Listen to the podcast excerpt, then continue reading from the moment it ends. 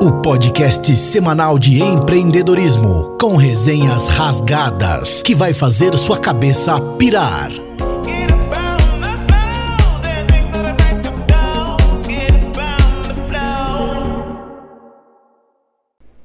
E aí pessoal, tudo bem com vocês? Começando mais um episódio, episódio 9 do Bcast, o Businesscast, seu podcast de empreendedorismo semanal. Como você acabou de ouvir na vinheta aí, com resenhas rasgadas, bate-papo descontraído, com várias sacadas e insights de empreendedorismo para te ajudar a te conectar com o universo empreendedor, te ajudar a ser melhor como empreendedor e por aí vai, beleza? Como sempre, nós mencionamos aqui no início os nossos patrocinadores. Nós temos como patrocinador deste episódio a Full Working. Aqui, olha. Toda vez eu mostro a canequinha aqui para vocês. A Full Work é um escritório compartilhado de trabalho, ou melhor dizendo, é um co-work. Talvez você já tenha ouvido falar de co-work, não sabe o que significa, como funciona. O co-work ele é uma estrutura completa para profissionais liberais, autônomos, microempreendedores individuais e até empresas com até 10 pessoas na equipe você pode utilizar esse espaço. Então tem salas personalizadas para tamanhos de equipes, tem salas compartilhadas para que você possa trabalhar é, no meio de vários outros empreendedores com o verdadeiro objetivo do, de um co-work que é se conectar, fazer network, fazer muitos negócios, amigos e por aí vai, beleza? Feito o jabá então da FU, aqui na cidade de Botucatu, Visconde do Rio Branco, 569 e tem o Instagram também, arroba. Beleza? Se você quiser saber mais como funciona aqui, no Instagram da Full tem tudo para você. E mais uma vez agradecer os proprietários da que nos permitiram gravar este podcast aqui nesta sala de treinamento barra reunião barra videoconferência, que é um dos espaços aqui da Full Working. Maravilha? Feito o jabá aí do nosso patrocinador, Pedro Souza falando aqui no primeiro microfone, professor de empreendedorismo e recursos humanos e mentor de pequenos e médios negócios. E hoje com um convidado especial, já fomos dividimos palco, parceiros de palco, conheci de uma maneira inusitada que hoje a gente vai falar aqui também um pouquinho hoje para vocês, meu querido amigo Paulo Pagani. Obrigado. Bom dia, boa tarde, boa noite, não sei a hora que você vai nos ver. Mas é uma honra muito grande estar aqui, Pedrão. Muito bem. Conheci esse rapaz novo, que eu tenho um pouquinho mais de idade que ele, coisa de poucos anos. Mas o nosso pique é o mesmo, a nossa ideia é mesma, independe da, da, da idade. E foi o que você falou agora há pouco, de uma forma inusitada a gente se conheceu. De repente surgiu um terceiro, e já comece você, empreendedor, acreditar, sempre tem um terceiro que te dá uma cutucada, você não percebeu, mas de repente ele te deu um insight, uma luz e foi um amigo que nos uniu, que conhecia a parte da minha família, e disse: Pedrão, tem um cara aí que já foi mestre cerimônia, cerimonial, papapá, papapá. Aí o Pedro, meio assim, meio calmo, e como ele é. Essa é uma das características do empreendedor. Acho bom demais. Voe, voe alto mais, mas, opa, pé no chão. E foi assim que ele me chamou e fizemos um grande primeiro evento aqui em Botucatu com 900 e poucas pessoas. Sensacional. Eu estou muito grato e honrado de estar aqui e trazer um pouco da minha experiência, da minha amizade, da minha honestidade, da minha verdade a todos. Isso acho que caracteriza um empreendedor que tenta né, acertar. Às vezes nos falta planejamento, mas que tenta, eu tento. Com certeza. E só para vocês é, é, entenderem aí, né? A gente já vai falar sobre essa caminhada nossa juntos aí. E porque eu disse que é um querido amigo, né? É, desde a forma como nós nos conectamos até é, o trabalho realmente propriamente dito juntos, foi algo sensacional, né? Sou eternamente grato e vocês vão entender porque eu estou dizendo que para mim é uma honra ter esse camarada aqui na minha frente, né? A gente vai falar um pouco sobre que, quem ele já ancorou, quem ele já apresentou e vocês vão ver que realmente é, para mim é uma honra estar aqui na, na, sua frente hoje, podendo. Eu não vou nem falar que é uma entrevista, para a gente poder trocar histórias engraçadas mesmo, bater um papo e falar sobre é, as resiliências e antifragilidades do empreendedor. São muitas. São muitas, né? A pessoa precisa descobrir isso, porque tem muita gente que quer ser empreendedor e eu sempre fui e sempre vou ser. Eu volto a dizer, independente de idade. Eu estava lendo esses dias, Pedro, uma coisa muito interessante grandes empresários, grandes empresas no mundo todo começaram com 60, 70 anos de idade dos seus empreendedores. Quer dizer, você se prepara a vida, vai crescendo, vai levando tombo, ou oh, tombo bom. Aprendi com o meu erro, levantei, fiz, aconteci, e de repente você chega com 70 anos, ai, o que, que eu vou fazer? Ei, vai ser sucesso. Você já se lapidou pela vida toda, você já sabe aquele diamante que vai rolando, rolando, rolando. De repente você está lindo já, você está brilhante para a vida e não se percebeu, está achando que acabou o mundo, que não tem mais esperança para você, não tem chance para você. Opa! Só não tem chance, Pedro, para pessoa imatura ou excessivamente irracional.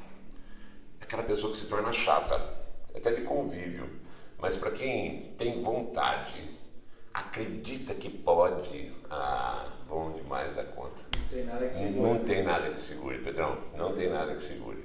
E então vamos começar falando, vamos começar do começo, né? Então vamos. É, já deu para ver que você é empreendedor e vocês viram aí a voz da criança, né? Para ouvir e amar. Olha aí, a voz que distingue o, o locutor, né? Isso. Paulão, eu não, eu não quero ser injusto aqui e falar você é isso, isso, isso, deixar alguma coisa de fora, né? Sim. E também não quero não quero de, é, deixar categorizado para as pessoas aqui que para ser um bom empreendedor tem que ser várias coisas. Mas a gente tem que prezar e valorizar a história que nos trouxe até aqui, né? É, o que, que você já fez como profissional para chegar até aqui, por exemplo? Já fui isso, já fui aquilo, já fiz isso. E o que que isso, é, essas coisas te ensinaram de lições aí? Nossa, que delícia falar disso. Eu nasci em Botucatu. Aqui, com nove anos de idade, eu já tocava sanfona, que o professor, o grande professor Musculiato, arrendo as homenagens à família, que até hoje está ali na General Teres, a casa dele. Eu lembro até das, da casinha que a gente ia tocar sanfona. Antes era 80 abaixo, depois cresci, empreendi. Sanfona está pequena para mim. Comprei uma de 120 baixo, que era maior, tem mais teclas. Opa! Não, eu preciso evoluir mais. Aí eu comprei uma escaleta. E nisso nós chamamos alguns grupos musicais aqui em Botucatu. Era quem vai se lembrar mais, que tem um pouquinho mais de. Ou quem é jovem há mais tempo. Não existe idoso, achei ótimo essa Existem jovens e existem jovens há mais tempo. Então nós somos jovens há mais tempo, né? Eram os autênticos, que nós éramos um grupo musical aqui, que tocavam. Você tinha uma banda? Tinha uma banda. Eu, meu, meu lance é teclado, mas eu era o único que não cantava. Eram seis pessoas, o único que não cantava. Mas eu tinha um microfone com o fio caído, ficava balançando o fio embaixo. E eu ficava ali. Não importa. As pessoas, nossa, como ele canta. E fazia essa brincadeira toda, mas os outros cantando. E tocamos então, na Associação, Associação Atlética, no BTC. Tinha o Clube 24 de Maio, que hoje é a Sociedade Italiana, se não me engano, ali na, na João Passos. Era domingo, chamava-se Mingau Dançante. Olha só o tempo bom. Era domingo à tarde, era uma delícia, lotado. Mas eu tinha nove anos de idade. Como é que entra? Então meu pai se tornou comissário de menor para poder ficar na porta. Aí ele deixava eu entrar e tomava conta de mim. Então ele dormia, coitado. Meu pai entrava no céu já. E ele, ele dormia às vezes na frente do palco para eu poder tocar e fazer as honras. E fiquei tocando até 19 anos. Os autênticos viraram XPTO, quem não se lembra. Tinha The Jacksons na época. Aliás, The Jacksons, ótimo, tudo que está acontecendo na pandemia, nos anos 60, o The Jacksons fazia. Que era voar, que era ter aula em casa, que era aquilo. Que delícia a volta do tempo. Tudo volta, tudo volta, né? Então assim comecei. Então eu era, eu e o Calmon, que está em Curitiba, nós montávamos, nós idealizávamos, não tinha caixa de som. A gente pegava o amplificador, colocava lá em cima, invertia os, os alto-falantes e saía o som tudo. Então nós sempre é, inventamos ou empreendemos, a gente não sabia o que era isso, mas a gente estava empreendendo. Aí com 19 anos saí daqui e fui para Brasília, fiquei 40 e poucos anos em Brasília, e lá fui para casar, e tive dois filhos, tenho dois filhos, dois netos maravilhosos, Marcos Paulo, Carolina, Pedro Paulo e Aninha. E nesses 40 e poucos anos lá, eu fui bastante coisa. Então fui para ser industrial, junto com meu ex-sogro, que eu devo tudo de eu estar em Brasília, também já está no céu, Reinaldo Fortes. E ali nós tivemos uma torrefação de café. Junto com ela veio uma fábrica de biscoito de polvilho. Depois eu fui empreendendo, coloquei uma fábrica de temperos. E depois nós tínhamos uma fazenda com 200 mil pés de café plantado e tínhamos 17 famílias na fazenda e tínhamos 60 fornos de carvão. A gente mudava muito carvão para Belo Horizonte, para as usinas. E começamos a embalar carvão. E nós fomos os primeiros em Brasília que colocou uma esponjinha dentro do carvão, porque a reclamação é como é que eu vou colocar fogo? Isso hoje é comum, né, gente? Mas nos anos 70, o pessoal punha uh, papel, punha jornal, punha isso. Não, eu peguei uma estopa, fiz aquele pacotinho, pus um saquinho braço, pus dentro. Que era nos anos 70, então foi uma evolução. Uau! O, o carvão forte, era, o nome era esse, carvão forte. Tinha um dispositivo, dispositivo, que era um pouco de estopa para poder, mas ninguém tinha. Então eu não consegui, naquela época eu já tinha assim, Pedro. Eu conseguia ver o que talvez muita gente não enxergava. Então qual é o problema? Qual é a situação? O que, que é, as pessoas estão querendo, que de repente se liga assim, sabe aquele lance assim, Pedro, que você fala assim, nossa, eu estou vendo uma coisa que não sei o nome, ah, de repente você liga coisa ao nome, ah, é arroz, era isso que eu queria, né? Então isso aconteceu. Então de industrial já virei comerciante, porque você é indústria e comércio, depois mexi com representação por conta própria, tive 18 empresas de fora de Brasília, a Visconti foi uma, a Todeschini foi outra, papel higiênico milho foi outra, a gente vai falar algumas coisinhas dela que dá, dá legal. E junto com isso, a prestação de serviço, eu me tornei um mini atacadista e distribuidor. Então tive isso, tive 13 comes, tive quatro caminhões pesados, tive tudo, enfim, uma série de coisas assim.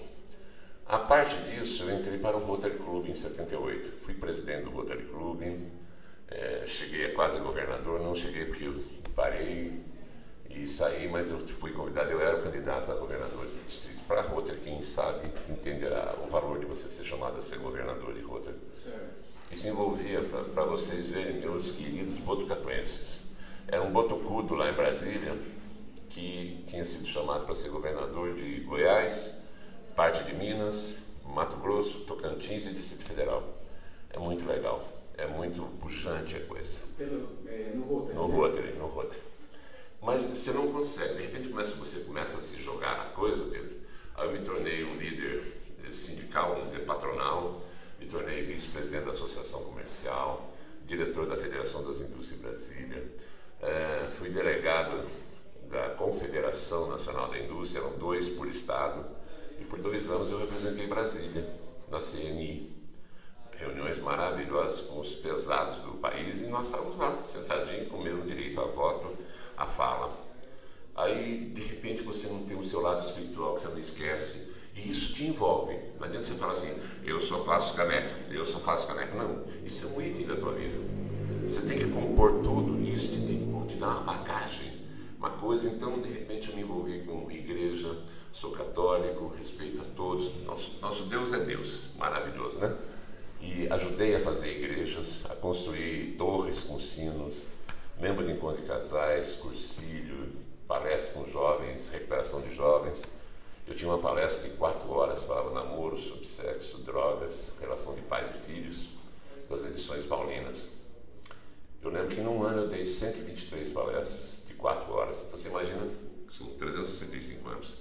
Isso vai te amadurecendo. Errei muito e nos erros eu entendi o crescimento. Eu amo errar. Parece brincadeira. Eu amo os problemas, Pedro. Ali tem coisa, basta mexer. E tantas outras coisas que a gente vai falando daqui a pouco aqui. É muita coisa. De, dessas todas que você falou, é, quando você estava presidente, governador tal do, do, Rotary, do Rotary é, quantas delas eram ao mesmo tempo? Todas. Todas ao mesmo tempo? Todas. Eu, aos domingos, eu dava palestras, à noite, reuniões constantes. É, tem uma máxima que fala assim, né, Pedro? Se você quer dar alguma coisa para alguém fazer, procure alguém ocupado. Sim. Ele vai saber achar o tempo. Concordo. E quem é desocupado, ou quem não está, não é que está desocupado, não é que seja ruim, não. Mas quem está, às vezes, com cabeça parada, tem aquele. É, eu costumo falar que a estrada do sucesso é a mesma. Minha, sua, Pedro, de você que está nos vendo, é a mesma. Só que alguns vão a 30 km por hora. Bonitinho, certinho. Nós vamos a 200 por hora. O que pode ocorrer às vezes é ter aqueles, aquelas, aquelas tesourinhas que pô, você entra, faz a volta. E você às vezes retorna. Você tem que descobrir e voltar de novo para a sua estrada. Então depende de você. Eu sempre andei a 200 por hora. Cansei de trabalhar 20, 22 horas por dia. Ser empreendedor é sonhar, oh, que lindo, bonito, tal. Mas é trabalhar muito, é agarrar muito. É, eu liguei esses dias para esse cidadão que está aqui na minha frente. Ele estava almoçando. Eu pedi desculpa para ele.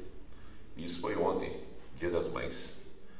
Eu pedi desculpa, eu não percebi pelo horário, mas era quase duas horas, gente, né? Eu falei, desculpa, eu ligo depois. Não, não, não, não. Fale agora, vamos conversar. Eu percebia ah, um pouco do, da alegria que estava lá naquela casa dele, no, do amor da vida dele, que é a família, a casa, ele, e, e ele me dando atenção. Isso é empreender. Ah, ele não pensou nele? Não, acho que ele pensou mais em mim, em me satisfazer daquela ligação. Opa, ligaram para mim. Tem gente que faz tanta. Não, depois eu falo. Ou então as grandes é, falsas educações, né? Que o pai fala para o filho assim: fala que eu não estou. Ah, criou um marginalzinho. Assim vai. Então eu fiz isso tudo ao mesmo tempo. Em 78, no Rotary, quando eu entrei, aí que surgiu o mestre cerimônia. Eu fiz uma, uma vez, uma, primeira, uma das primeiras reuniões, eu fiz o um protocolo. E eu gostei daquilo.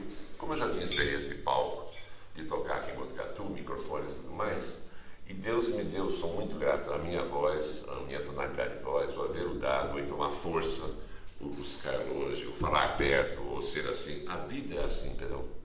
A vida tem hora que pede que você fale forte, alto, e tem horas que você tem que se afastar um pouquinho, até para deixar entrar outras vozes e acalmar, e de repente você percebe o seu momento e vai e vem.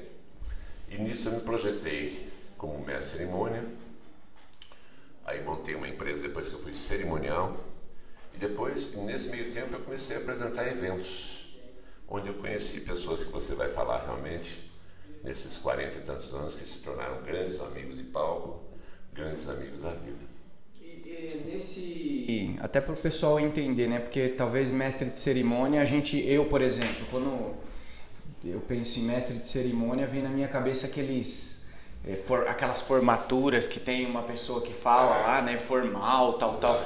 O mestre de cerimônia, ele ele ele tá dentro de que abrangência assim de profissional? Ele pode fazer o quê? É, existem dois tipos, vamos dizer assim, de mestre de cerimônia. Esse formal, que fica atrás da tribuna, Senhoras e senhores, boa noite. Vamos apresentar o evento, vamos dar início à atividade, vamos fazer isso, tal, tal. Ele segura naquela tribuna ali para ele não cair, que ele treme todinho. Tem uma pessoa que faz isso, uma pessoa muito amiga da gente, conhecida, Alexandre Garcia. É um grande amigo de Brasília, nos conhecemos aí, tocamos eventos. Tinha, tinha, tinha dia que ele eh, tinha dois, três eventos, ele passava o meu, meu contato, que ele não ia dar conta de fazer. Mas uma vez em Goiânia ele me falou assim, Pagani, olha, é, tem horas que eu quero sair da tribuna, mas eu dou uma tremidinha. Porque ele está acostumado naquele quadradinho da televisão, ele, palavras dele, tá? Então ali eu estou tranquilo, seguro, estou segurando a mesa, tal, tal, tal, tal, tal, nem vejo ninguém. De repente eu chego aqui, como se me apresentou 2.500 pessoas. Aí eu vejo você correndo o palco e eu tendo que segurar, porque se eu sair eu vou cair. Então existe esse mestre cerimônia, que é o tradicional, que eu bato palma, tem que ter uma boa voz, uma boa respiração. E existe aquele que eu me tornei. Eu não gosto de tribuna. Eu uso às vezes por causa de papéis e tudo mais, mas eu gosto de ir em contato com o público. Eu gosto na hora, eu gosto de saber do assunto quase que na hora. Eu faço sempre um briefing com o meu contratante, mas eu vou para a hora querendo saber o que, que eu vou criar aqui para envolver. Quanto mais eu envolver a plateia, o ouvinte, com a possibilidade da palestra, eu ganho tempo para o meu contratante. Então, quando eu vou uh, ser contratado, eu faço uma reunião por telefone, por qualquer parte. E ele me passa o que ele deseja. Olha, eu quero atingir aumento de vendas. Eu quero atingir um congressamento melhor dos meus funcionários. Eu quero aumentar o lucro da minha empresa. Então, eu vou dirigindo todos os assuntos e as palavras dos intervalos de motivando a plateia a pensar naquilo, a ligar. Aí veio a minha outra, terceira profissão, que é de ancoragem, né? que é ligar uma palestra na outra, uma palestra na outra, uma palestra na outra. Quando chega no final do evento, todo mundo lembra, inclusive, o nome dos palestrantes. Eu faço questão que realce. Como é, é o nome do último palestrante? Ah, Pedro. Ah, Pedro, então tá. Então Pedro nos falou isso, isso. Agora nós vamos ter uma outra assim. Então ligam aquele assunto com aquela outra situação que vai acontecer. Legal, isso, isso chama ancoragem. A ancoragem. Poucos fazem no Brasil. Porque tem isso, né? A cerimônia ele traga papel aqui, então tá, vou ter que falar isso. Chega pá, pá, pá, pá, pá. Ancoragem não. Ancoragem tem que prestar atenção na sua palestra, Pedro. Porque depois vai vir a palestra do professor Marins. Eu tenho que ligar a sua palestra ao professor Marins. Que depois vou ter que ligar com a do Gretz, que depois vou ter que ligar com a do Roberto Chiniachique eu tenho que fazer essa evolução, então eu tenho que estar aceso para ir pegando tudo, etc. E ir costurando essa coxa de retalhos, eu vou conseguir chegar no final do evento. Legal. Eu, eu achei legal que você falou que é, basicamente você tem que prestar atenção na, na palestra, porque depois você vai ter que pegar um gancho um e gancho, conectar a outra, né? Outra. Isso é legal. Isso é muito legal e poucos no Brasil fazem. Poucos no Brasil fazem. Os que já nos descobriram simplesmente fala o seguinte: Paulo, o evento é sobre iniciativa ou então inventivo e criatividade. Faça o que você quiser. Sempre foi assim. Nunca eu recebi um, um, um script pronto, nada. Então, como o Jô Soares fazia no programa dele, né? 10, 15 minutos de abertura, conta histórias, tal, tal, é o que eu faço em eventos. Nisso eu já estou aquecendo a plateia. O professor Gretz fala o seguinte: o cara que for apresentado por você já tem que entrar rasgando, porque a plateia já está tão acesa, e você viu isso no encontro que a gente fez, que ele já quer, está ávido assim por, pelos conhecimentos que vem ali. Ele já está aquecido, já está aquele lance que todo mundo não, não acaba isso. Então um bom mestre cerimônia vai fazer isso. E a coragem, então, é uma grande solução para o seu evento. E isso surgiu no Rotary. Aí fui fazendo, fazendo, fazendo a ponto de eu ter ido, por exemplo, a Foz do Iguaçu, um lugar que tem muitos eventos, muitos, por ser ali a fronteira dos países. Então virou mexeu-se aqui em eventos internacionais e tem auditórios interessantes, centro de convenção interessante. Eu fui 43 vezes em Brasília lá, ninguém imagina. Rio Centro, eu fui 28 vezes no Rio Centro fazer evento lá, contratado em Brasília. Então eu me projetei no Brasil e Fortaleza, e Natal, e não, se for citar tudo, Rio Grande do Sul, eh, Santa Catarina, e cada estado tem sua característica. Né? Você tem que saber, Santa Catarina foi o estado que eu mais não sofri, mas assim, mais tive dificuldade, porque lá os nomes têm origem é, europeia, normalmente que moram lá, né? alemães, etc, etc. Eu até brincava com eles, vocês não conhecem as vogais, não, A, E, O, U, porque é só P, K, W, como é que você fala o nome da pessoa? Você achava de rir mas você tem que saber brincar e eu ponho o nome da pessoa escrito como é que era, que eu não conseguiria ler. Legal. Deixava Ó, passar isso. É, agora que a gente entendeu um pouco o que é mestre cerimônia, que é uma das coisas que você faz aí com. que foi a que eu acompanhei pelo menos, né? Eu vi, vi você atuando e tiro o chapéu, né? Inclusive Obrigado. aproveito o momento para mencionar, né? É, os dois eventos que, que a gente produziu juntos aí, né? foram sensacionais. Um deles eu lembro que você contou a história que eu, que eu acho muito legal de você contar hoje também, aquela história do acidente que você sofreu, né? Foi, que, que acabou atrapalhando um pouco, mas que a sua resiliência fez você retomar as coisas.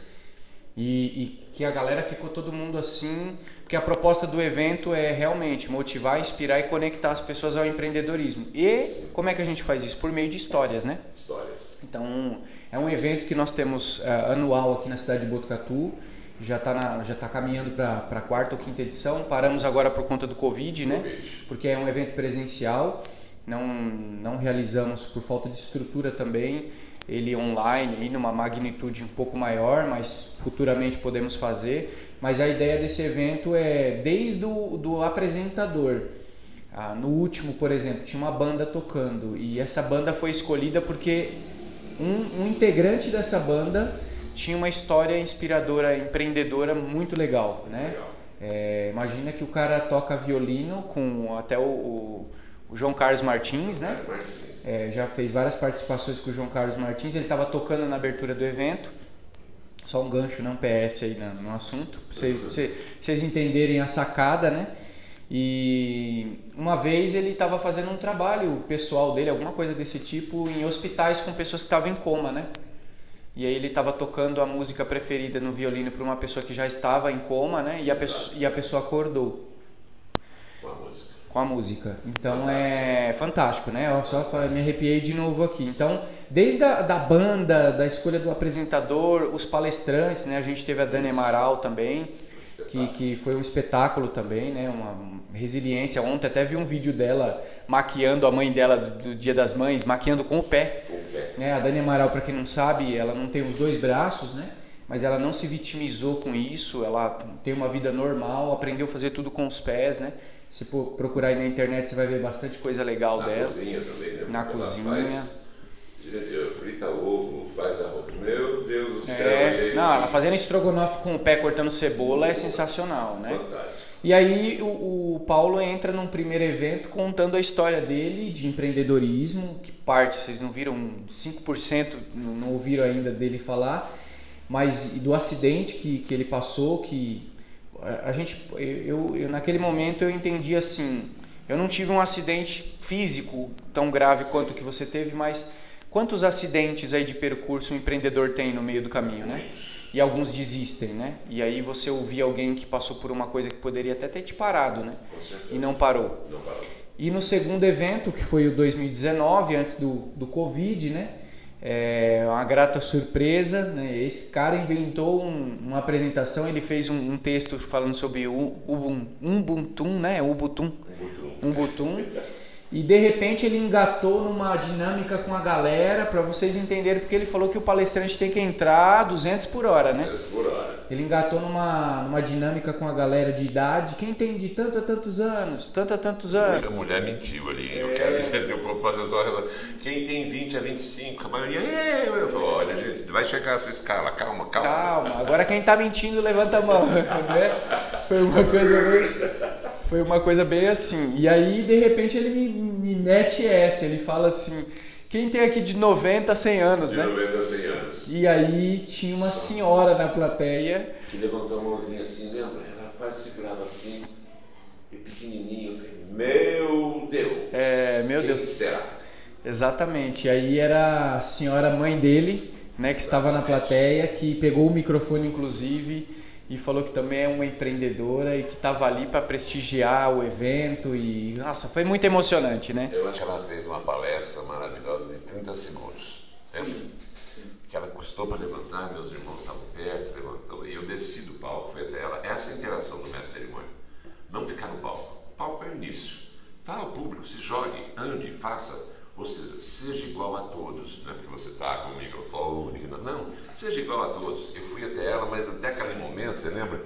É, ninguém sabia que ela era minha mãe. Nem você sabia, inclusive. Você tá- eu fiz uma surpresa até para você. E os pais dele estavam lá também.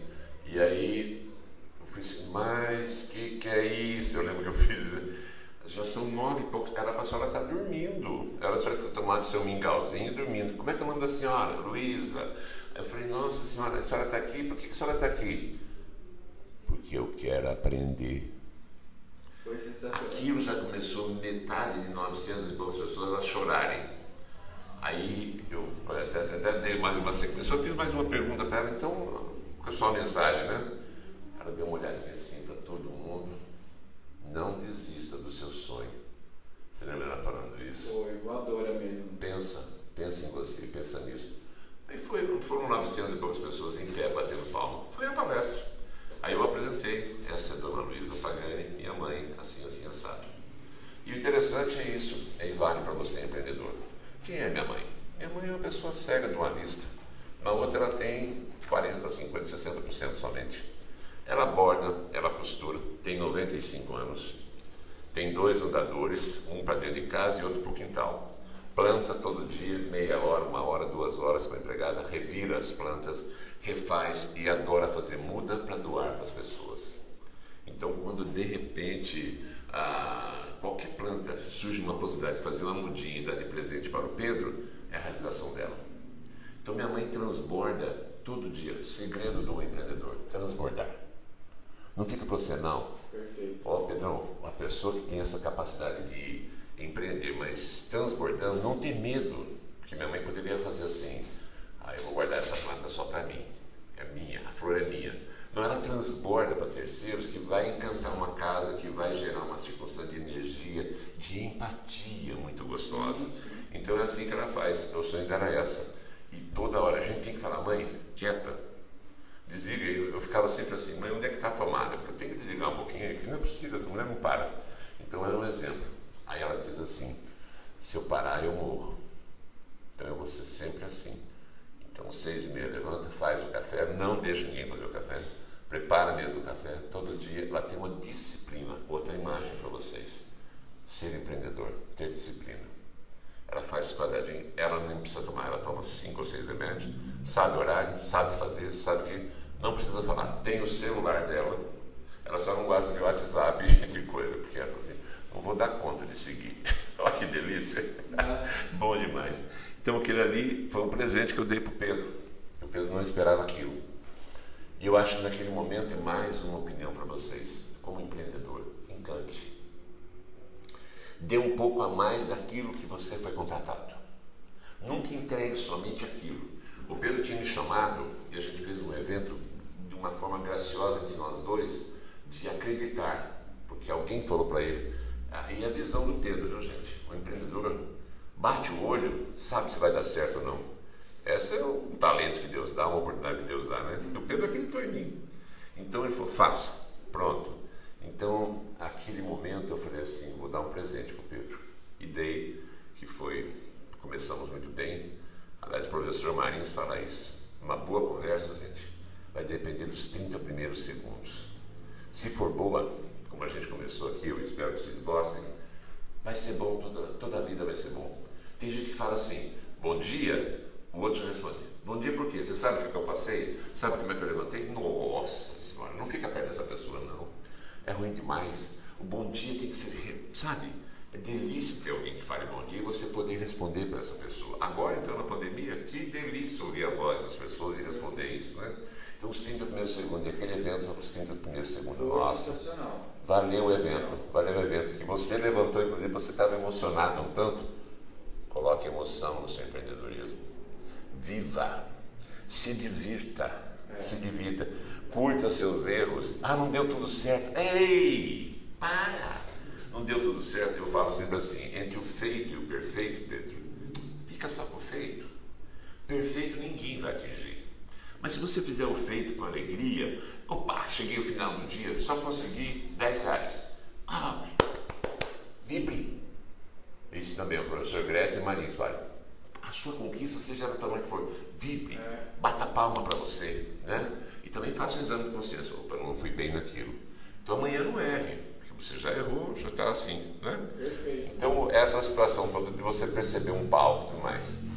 Você falou, de, você falou de transbordar, né? Só pegando um gancho que a vida do empreendedor é, é sobre transbordar. Eu acredito que isso é algo muito bacana da gente aproveitar aqui um canal onde pode ser que jovens, é, pessoas que são jovens há mais tempo, como, como você mencionou, né? Que eu gostei dessa daí. Quem é jovem há mais tempo, independente se você vai ouvir no Spotify ou vai assistir no YouTube é, a essência da vida é sobre dar para o próximo. Exatamente. A essência da vida é essa. Você, é, um exemplo aí típico, né? Você pode ver que tem grandes famosos. Tem gente que se pergunta assim, ah, mas por que que está fazendo isso? Você pega grandes famosos que já chegaram no topo do que ele queria e aí você vê que assim a satisfação da vida dele é ele ir lá na África e adotar duas crianças. Duas crianças. É, né? Tem, tem vários exemplos assim, né? Ou então de fazer x, y coisa, que é uma que, que você olha assim e fala, mas por que, que a pessoa fez isso? Por não precisa, né? Não precisa fazer isso. Mas é porque a essência da vida, a pessoa quer sentir, todos nós estamos em busca daquela felicidade. E a essência é quando a gente está fazendo o transbordo para as pessoas, né? pessoas. Quando a gente está transbordando sobre as pessoas. E faça isso também. Qualquer coisa que você aprender, por exemplo, daqui, você tirou uma pílula daqui, puxa, ele falou tal e tal coisa anota e a primeira oportunidade que você tiver transborda para alguém, transfere esse, esse conhecimento para alguém, alguém, né? Uma vez eu ouvi um, um professor falando que quem ensina aprende duas vezes. Ah, mas com certeza. É, e eu não sei quem foi que falou, mas eu falei, cara, que genial essa frase, né? Eu tenho um professor lá atrás que eu ouvi isso, que eu achei genial. O nome dele é Jesus Cristo. Ele falou isso. Com 33 anos só de pedagogia e curso superior dele, é. ele falou isso, transborde. Transborde. Transborde. Você sabe que eu fiz isso num evento? 2.400 pessoas. E eu sempre faço várias, várias aproveitando só, desculpa eu estou falando. Ah, Mas antes eu quero falar uma coisa. O que o Pedro está fazendo aqui, com essas lives, com essa história, é transbordar, gente. Está chegando de graça para você na sua casa, no seu olhar. Tomara que você tenha tido um pensamento assim, deixa eu parar um pouquinho. Pô, tem um cara, um professor. Pô, mas professor já dá aula em faculdade, né? Por que, que ele fica fazendo isso? Por que, que ele quer, ele quer aparecer? Ele quer aparecer. Não, não quer aparecer não, gente. Ele está dando uma chance sim para você. Talvez tudo que ele aprendeu e os amigos que ele fez, e são muitos, podem vir aqui e dar uma luz para você. Eu não sou dono da verdade, nem ele, nem ninguém. Mas de repente uma palavrinha nossa que você falou, pá, mexe com você. Né? É, eu, eu costumo sempre disse isso, as pessoas não fracassam com seus sonhos, elas desistem. Desistem, usam muletas. Tem gente que você fala assim, Pô, por que, que você não fez? Ah, o pneu do carro furou. Você não imagina? Eu estava saindo de casa e minha sogra chegou. Ah, choveu. Não choveu? Ah, choveu. Ei, isso são as coisas externas, são as coisas terceiras. É você que tem que estar tá animado por dentro. Então, o empreendedor, para mim, tem assim: tem um lado técnico, tem um lado material, mas tem um lado emocional. Isso é que te comanda no empreendedorismo. Se a tua cabeça estiver alinhada com o seu poder e você souber os seus limites, os seus direitos, os seus deveres, direito e dever. Esse tal de Jesus Cristo falou isso. Você tem direito, você tem dever, cara. Se liga. Fica em casa não, eu não te fiz para isso. Acorda, vai para a rua. 100%. Não é isso 100%? A gente fala assim, se Deus quiser. Eu sou contra isso. Vou te assustar aqui, Pedro. Sou contra falar. Ah, Adriana, sou contra falar se Deus quiser. Oh, mas você não falou agora de Jesus Cristo? Deus sempre quer. Deus sempre quer. É a gente que não quer, né? A gente que. E no instante que você fala assim, seja o que eu quiser com as bênçãos de Deus. Ah, aí muda. Porque aí você se envolve, você põe o seu lado humano, com erros, acertos, com tudo, à prova. E errou, e coça a cabeça, errei. Assuma. Ah, foi o funcionário. Ah, foi a porta. Ah, foi o ar-condicionado. Não foi nada, foi você. No instante que você fizer isso, você está começando a amadurecer para ser um grande empreendedor. Então esse é uma, um top da gente falar, não é isso? Oh, com certeza. Transbordar, transbordar sempre e não aceitar menos do que Deus deu pra gente. Ah, com né? certeza. Né? Porque se a, se a gente parar para pensar, pouca gente para para pensar nisso, mas é, é, é, fato. Se você lê minimamente a Bíblia ou acredita em Deus, Sim. ele colocou o humano para para governar sobre as coisas, né? Sobre as coisas. Exatamente. Então, para cuidar disso, para cuidar daquilo, para cuidar daquilo outro, ele podia ter posto o cavalo. Para cuidar do ser humano. Ele, ele colocou o ser racional. Então, se nós somos racionais e a gente tem habilidade, quem deu essa habilidade foi Deus. Foi Deus. Descubra qual é a sua. Ontem, inclusive, é, conversando com os. Eu, eu, aquela hora que você ligou, eu estava no meu sogro, né? Nos meus sogros lá, e a gente estava batendo um papo. E aí é, é, muito comum você ouvir as pessoas numa roda de conversa falar assim: "Ah, eu, eu não sei fazer as coisas. Ah, eu não tenho, eu não tenho dom. Ah, eu não sei fazer nada. Eu eu não tenho isso". E aí eu, eu aproveitei, pingou a bola, né? Eu trabalho com comportamento humano, expliquei para eles, né? Porque que algumas pessoas têm algumas habilidades, outras não. Eu falei das inteligências múltiplas do Gardner, né? Que é um é um tópico muito legal para você pesquisar aí, você que vai ouvir, tá ouvindo no Spotify ou vai assistir no YouTube, pesquisa lá sobre inteligência múltipla, você vai muita coisa vai fazer sentido na sua vida, vai. né? É, a gente tava falando lá, por exemplo, meu, meu sogro falou, eu, preciso, eu posso ir só uma vez no lugar, eu já aprendo, já sei onde que é, já tem. Eu não. Se a minha esposa não disser, vira aqui, você não lembra? Não, não lembro. E não adianta ficar me cobrando. Eu não sei. Eu acho que é um, é um namoro inteiro. Eu fui umas 50 vezes na casa dela, eu não sabia chegar lá. Porque eu não tenho a inteligência espacial, eu não tenho a inteligência múltipla espacial, que é aquela de gravar caminho. Eu preciso de GPS. Se eu viver sem GPS, eu não, não ando. É, mas fora de Botucatu? Não, dentro de Botucatu. Tem bairro que eu já fui trocentos mil vezes. Você falar para eu ir hoje aqui num bairro tipo Cambuípe, eu não sei ir. Já levei gente lá, um monte de coisa. Eu não tenho essa inteligência. Mas eu já tenho outra inteligência. Isso. Tenho uma inteligência múltipla que é, é por exemplo, é, é, de relações interpessoais, de fazer amigos, de, de se conectar às pessoas, fazer network. Eu tenho essa inteligência. Tem gente que você vê, vai lá num grupo de network e fica assim. É. Ah, isso aqui não é pra mim. É porque aquela, a pessoa não desenvolveu aquela inteligência, né? E todas as inteligências você pode desenvolver. O que você não pode é ficar falando que você não tem condição, que você não pode, que você não quer, porque aí o teu organismo, o teu cérebro principalmente, ele vai trabalhar com a informação que ele tem. Você só fala que você não sabe, não faz, não tem. Ah, eu sou alto demais, sou gordinho demais, sou magro demais, sou pequeno demais, sou não sei. Qual o outro limite que você está colocando para você? Né? Então, é, para com isso, para com isso e se desafia, né? Ah, você falou uma coisa interessante. Eu falo para vocês, olha. Tem uma palavrinha que eu não gosto. Aliás, são duas que eu. Uma não é que eu não goste, mas uma que eu não gosto mesmo. Vou falar aqui, mas eu não gosto. Já falei. O não. Eu tenho uma raiva do não. E eu não gosto de quem fala não. Eu não gosto. Assim, eu não dou conta. Eu falo isso. Eu não sei fazer.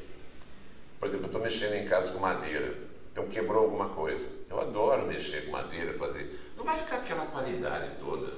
Mas eu já fiz um monte de coisa em casa. Já fiz, já recuperei um monte de coisa. Quebrou uma santinha em casa esses dias. Nossa, eu preciso tá, deixa comigo. Então eu usei cola. Olha, usei gesso, gente. Eu nunca tinha usado gesso. Não, se eu colocar aqui, eu vou fazendo com a mão bem levezinha, eu vou refazer o rosto dela. E refiz. Aí eu falei, mas ficou meio destoado. Guache. Aí fui comprei guache branco, pintei. Ninguém fala que quebrou. Está recuperado. Aí você fala assim, ah, você tem um dom. Eu quis fazer, eu fui. Então eu não. Essa palavra não, eu tenho um pavor dela. Eu também. E quando empresa, é, lá em Brasília, o funcionário que falava não já chamava na sala. Falei, esse vai ser a laranja podre. Tudo que você falar, não, não, não, não. Tem horas que você tem que ser duro para você manter uma disciplina. Mas tem hora que você tem que inspirar a pessoa. Acredite, ela passa a acreditar, até muda a vida do pessoal dela. O não. E outra coisa que eu não gosto é obrigado. É, eu, eu, eu captei tanta mensagem de Deus que é fazer, ter o direito e ser o direito, que é o dever, ser o direito, que é o dever, que você fala, a gente termina aqui, você vai falar assim, ó, Paulo, muito obrigado, que tal. Eu acho que eu cumpri mais uma missão, mais um dia de fé, de luz, eu pensei em alguma coisa, tal, entende? Então eu, eu deixo passar o obrigado. Eu, eu, não é que eu não vou desrespeitar o obrigado, mas eu gosto de fazer. Eu nasci para fazer. Eu quero isso, quero fazer. Eu tenho gana, tenho garra e não vou parar. Enquanto eu existir, vai ser assim. Então, obrigado. Agradeça a Deus, vai. Agradeça a Deus que você está vivo, eu estou vivo. E, a gente, e hoje, então, né, Pedro? A gente está aqui ó, reunidos.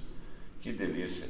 Segunda-feira. Segunda-feira. Cedinho. Cedinho, tomamos um café delicioso aqui. Um cafezinho. Eu estava assistindo esse dia o professor Marins, ele falou assim, uma live que tem às 11h30, é flash live que chama, né? 15, 20 minutos. Então ele falou assim, simplifique, mas ele não falou simplifique, ele falou simples fique. Aí ele pegou um gancho, que é um livro que eu estou escrevendo, que é Não faça nem fácil nem difícil Faça simples. Então tem dia lá em casa que estou e minha mãe somente, ela fala assim, hoje o almoço é especial. Falei, ótimo, adoro almoço especial. Arroz com dois ovos em cima, um pouquinho de azeite, mais nada. Que delícia de almoço simples. Quantos não gostam disso? Mas eu gosto mais é com o convívio. Que aí você não tem muita coisa para buscar na mesa, aí você tem a outra pessoa para conviver. É. Então eu estou degustando, eu estou comendo, no sentido espiritual, o ensinamento da outra pessoa. De repente minha mãe fala uma palavrinha, opa, um insight aí, ó. É. Então eu faço simples. Eu também, eu, eu sou assim, se for para comer sozinho, eu não, eu não consigo comer. Para mim é o, o, o ato de se alimentar é para dividir com as pessoas, né? Com certeza. Dividir com família, dividir com. Então, quando é para comer sozinho, eu prefiro ficar com fome. De verdade. É mesmo? Tô falando aqui sem. É, ela, ela sabe que eu tô falando e não é. Eu prefiro ficar sem comer porque se não for para dividir com outra pessoa, nem que seja para estar tá perto, não precisa conversar. Sim. Fica aqui pertinho aqui, vamos comer. Só o, assim. só o chacoalhar das, das colher, da colher, do garfo, pim, pim, pim, pim, pim, é. você saber que tem alguém ali que que tá junto, né? É, nem que seja um pouco tempo, né? Deixa eu pegar um gancho aqui, é, sem, desculpa te cortar. Você mencionou já professor Marins, professor Gretz, você mencionou várias, o nome de várias pessoas aí. Talvez quem está ouvindo e quem vai assistir até já ouviu ou conhece, são pessoas conhecidíssimas aí no, no cenário de palestras, treinamentos, né? É, até outros que você se, é, cita, é, Leila Navarro, Amicíssima. professor Pachecão, Pachecão, a figura. né? É, eu estou um pouco mais próximo de você, eu sei que você tem contato direto com essas pessoas. É, quem você já ancorou? É, fora esses que eu mencionei aqui, quem você já ancorou aí, assim, que foi uma big de uma responsa? O Mário Sérgio Cortella, já foram três vezes. É, Daniel Godry, já foram várias vezes, fantástico. O Pachecão tem uma característica. O Pachecão, para quem não conhece, é de Belo Horizonte. Ele mora em Belo Horizonte, mas ele é de Laranjal, interior de Minas. E ele, olha, senhoras e senhores, mulheres que estão nos ouvindo, ele aceitou um desafio da que teria que ser a esposa dele. Foi quando surgiu televisão e lá na casa da, de quem ele pretendia, a família comprou uma televisão daquelas antigas, grande, pesa e tudo mais, e é, em branco e preto ainda, né? Era assim. Aí ele foi lá e tal, com uma rosinha para ela, mas ele era feio. O Pachicão era feio, gente. Nossa eu quero que ele ouça, eu vou mandar para ele. Ele vai ouvir. E ele mesmo fala na palestra, quando ele mostra uma foto dele, ele fala, tô de frente, viu? quando o cara fala que tá de frente, é precisa uma placa, frente e verso, né? E ele foi lá todo emocionado, dando a rosa para ela, ela não aceitou a rosa. Isso começou a vida do Pachecão, que explodiu no Brasil. Vocês vão saber quem é ele. Eu falei, mas como que não? Aí ela apontava a televisão e falava assim, eu só vou namorar quem tiver aqui dentro. Ele foi embora com a rosa, ficou irritado com aquilo. E ele desenvolveu fisicamente, se ficasse daquele jeito, nossa, um, um rastro do inferno aquele negócio lá, Ave Maria, feio demais. Ele mesmo fala. E ele começou a se projetar, resolveu ser professor, aí foi de física, que ninguém queria, foi de disso, daquilo, então ele viu que ninguém entendia nada. Olha, ninguém entendia nada. Aí depois música, nas fórmulas. Então, PK, aí todo mundo repetia. E com isso, ele ganhou o Brasil. Foi no Jô Soares. No Jô Soares, inclusive, ele pediu, ele é muito sacana. Ele pediu, posso levar os convidados? Então ele levou 50 alunos dos bravos. Porque ele falou, se o Jô Soares me fizer qualquer coisa errada lá, nós quebramos aquilo tudo lá e vamos embora. Então ele foi muito aplaudido e ele ri demais. E aí ele, ele executou, durante toda a vida dele, ser diferente. Explodiu livro, explodiu tudo. Ele, com a idade que ele tem, ele é jovem, tem meio mais tempo, ele sobe na mesa, ele pede licença, sobe na cadeira, ele faz você sair dali motivado. Aliás, motivado é interessante, tem gente que acha que é motivado. Motivado só não ajuda. Peraí, mas então banho também não ajuda. Escovar dente também não ajuda. Você vai ter que fazer sempre. Né, Pedro? Então é tomar banho todo dia, escovar dente várias vezes, etc, etc. E ser motivado toda vez. Você vai no evento, pá, no outro dia você. Não, peraí, motive-se. Você pegou, pega aqueles conhecimentos e continua te motivando. Então o professor Pachicão é esse, esse cara fantástico. Então tem muita gente, Pedro. Se eu for lembrar aqui para você, todo eu mundo. Que, eu vi que no seu site você está, eu não sei se você está ancorando ou apresentando um evento que está o Clóvis de Barros Filho. Clóvis de Barros, foram duas vezes. Nossa. Você está com a Ellen, é a Ellen, né? Ellen. Ellen Gazzaroli. Fiz vários eventos com, é, vamos dizer, pessoas que trabalham em televisão. Um foi com a Carol Nakabura, do, do Faustão. Faustão, né? Maravilhosa. Ela se encantou com o meu corpo, com o meu, meu rosto.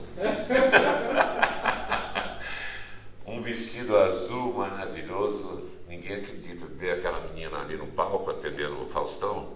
Ela fala quatro línguas. Era dança clássica, porque a gente ficou na sala de, de VIP, nos intervalos e tudo mais, gente ficava ali.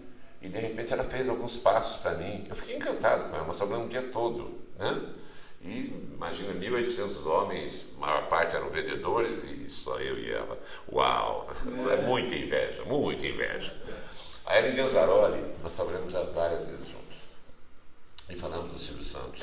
e conversamos. Ela conta mais ou menos os bastidores da coisa, eu provoco ela, cutuco, e abraçamos e tudo mais, e dá a impressão que a gente é um casal 20 da história e tal, tal, entendeu? A, a Ellen Roche, na época que tinha aquele, aquela novela que ela chamava o cara de Tigrão, estava no auge a novela. De repente estamos lá com mil, quase duas mil pessoas, uma convenção em Goiânia, uma grande empresa. Aí o dono não sabia que ela tinha sido contratada. E de repente ela entra. Gente do céu, um vestido preto. Adriana, pelo amor de Deus. Quando eu olhei aqui, eu falei, não acredito. Era surpresa para mim. Então encante, ó. Provar uma surpresa. O seu cliente vai ficar assim, hã? Né? E se prever, eu vou falar da Egg, tá? Aproveita e faça uma coisa diferente. Nunca entra na loja do seu cliente, se você for vendedor ou representante comercial, pela porta da frente. Se você tem chance, entre pelo depósito. Eu sempre fiz isso, Pedro. Eu carreguei passa 38 anos, gente. Não, você nunca tomou uma piabada lá? Da, Nada, eu fui criando liberdade, entrava pelo depósito, conversava com todo mundo e via o meu estoque, via o estoque dos concorrentes. Ah, Aí eu subia para falar com a pessoa. Quando ele falava, eu, pum, eu já tinha notícia. Eu vim aqui ó, para te gerar lucro. Eu não, eu não falava do produto, você tem que comprar chica, chica, não. Eu, eu, eu, promovia nele assim, o benefício que ele ia ter com aquele produto. Eu sempre entendi o benefício. Nunca vendia coisa. Quantas vezes, olha, encante de tal maneira o seu cliente, seja amigo dele, seja verdadeiro. Isso é ser empreendedor. Quantas vezes eu saí do, do, da sala de, de vendas, Pedro, esqueci de fazer o pedido. Quando eu chegava no carro, eu falei, ixi, já aconteceu comigo também. Já também? Já. Conversamos, Foi conversamos. tão gostoso a conversa. Então, então evoluiu que a pessoa se sentiu tão bem de eu estar promovendo aquele, aquele lance com, com, ele, pensando no futuro da empresa dele, no crédito que ele vai ter, no lucro que ele vai ter. Aí eu ligava para ele, ô Pedro, esqueci só o pedido. Ah, Paulão, repete aí o anterior, põe mais 20%. Confiança, gente. Você não deve deixar quebrar. Se quebrar, você pode usar a cola que for. É. Você sabe que você falou agora há pouco. É, você, até olhou para a câmera e falou assim, pessoal, ah, isso aqui que ele está fazendo, né? Ele está dando de graça para vocês, espero que vocês aproveitem. É, embora muita gente não acredite, né? Sim. Em alguns projetos, né? Por exemplo, esse é um projeto de compartilhar histórias mesmo. Eu sou aficionado por histórias. Sou louco de paixão, histórias é, entre os meus amigos pessoais me chamam de Forrest Gump, porque eu gosto de conhecer histórias para contar para outras pessoas de verdade. Né? Tá aqui uma pessoa que não vai me deixar mentir, que sabe que, que é verdade mesmo. Eles me, eles me chamam de, de contador de história. Eu amo histórias dos outros, especialmente se for engraçada, se tiver com engraçado, porque eu dou uma apimentada nela, eu deixo ela mais engraçada e, e, e gosto de contar isso, né? Eu sou... Toda vez que a gente se encontra, os amigos falam assim: conta uma história nova aí, Pedro. É, cara, e aí, lá em Botucatu, quais as histórias que aconteceu? E aí começa. Mas é, eu, eu, quando eu tô dando aula, no exercício de professor. Sabe por que, que eu tô rindo? É. Porque a minha família chama de Forrest. Aí. quando eu chego com meus sobrinhos, eu tenho o Icão, um... nem vou falar, ele é ótimo. Está até com uma casa de repouso aqui agora em Botucatu. Mas ele sentam, a gente toma café todo dia junto. Forrest, que, tem para hoje? Eu não me chamo mais de tio Paulo, Paulão, não. Aí você falou, eu tô rindo aqui por dentro, cara. Mas continue. É isso aí. E aí, assim, eu sou ávido por histórias, especialmente se, se tiver superação e for engraçada. Ótimo. Nossa. Cara, eu, eu, eu, conversar com você, putz, aconteceu um monte de coisa ruim na sua vida, mas você superou e nesse meio você contar os pedaços que foi engraçado, cara, ah, é, para mim são as melhores histórias, né? E aí, geralmente eles pedem para eu contar, e olha só que interessante, um, um, ponto que talvez é importante a gente colocar aqui pra galera. É, eu conheço muitas histórias suas, muitas delas me motivaram, como conheço de várias pessoas. Por exemplo, no episódio anterior do, do, do podcast aqui, eu entrevistei uma moça que foi aluna minha, a Elaine, né? Foi aluna minha.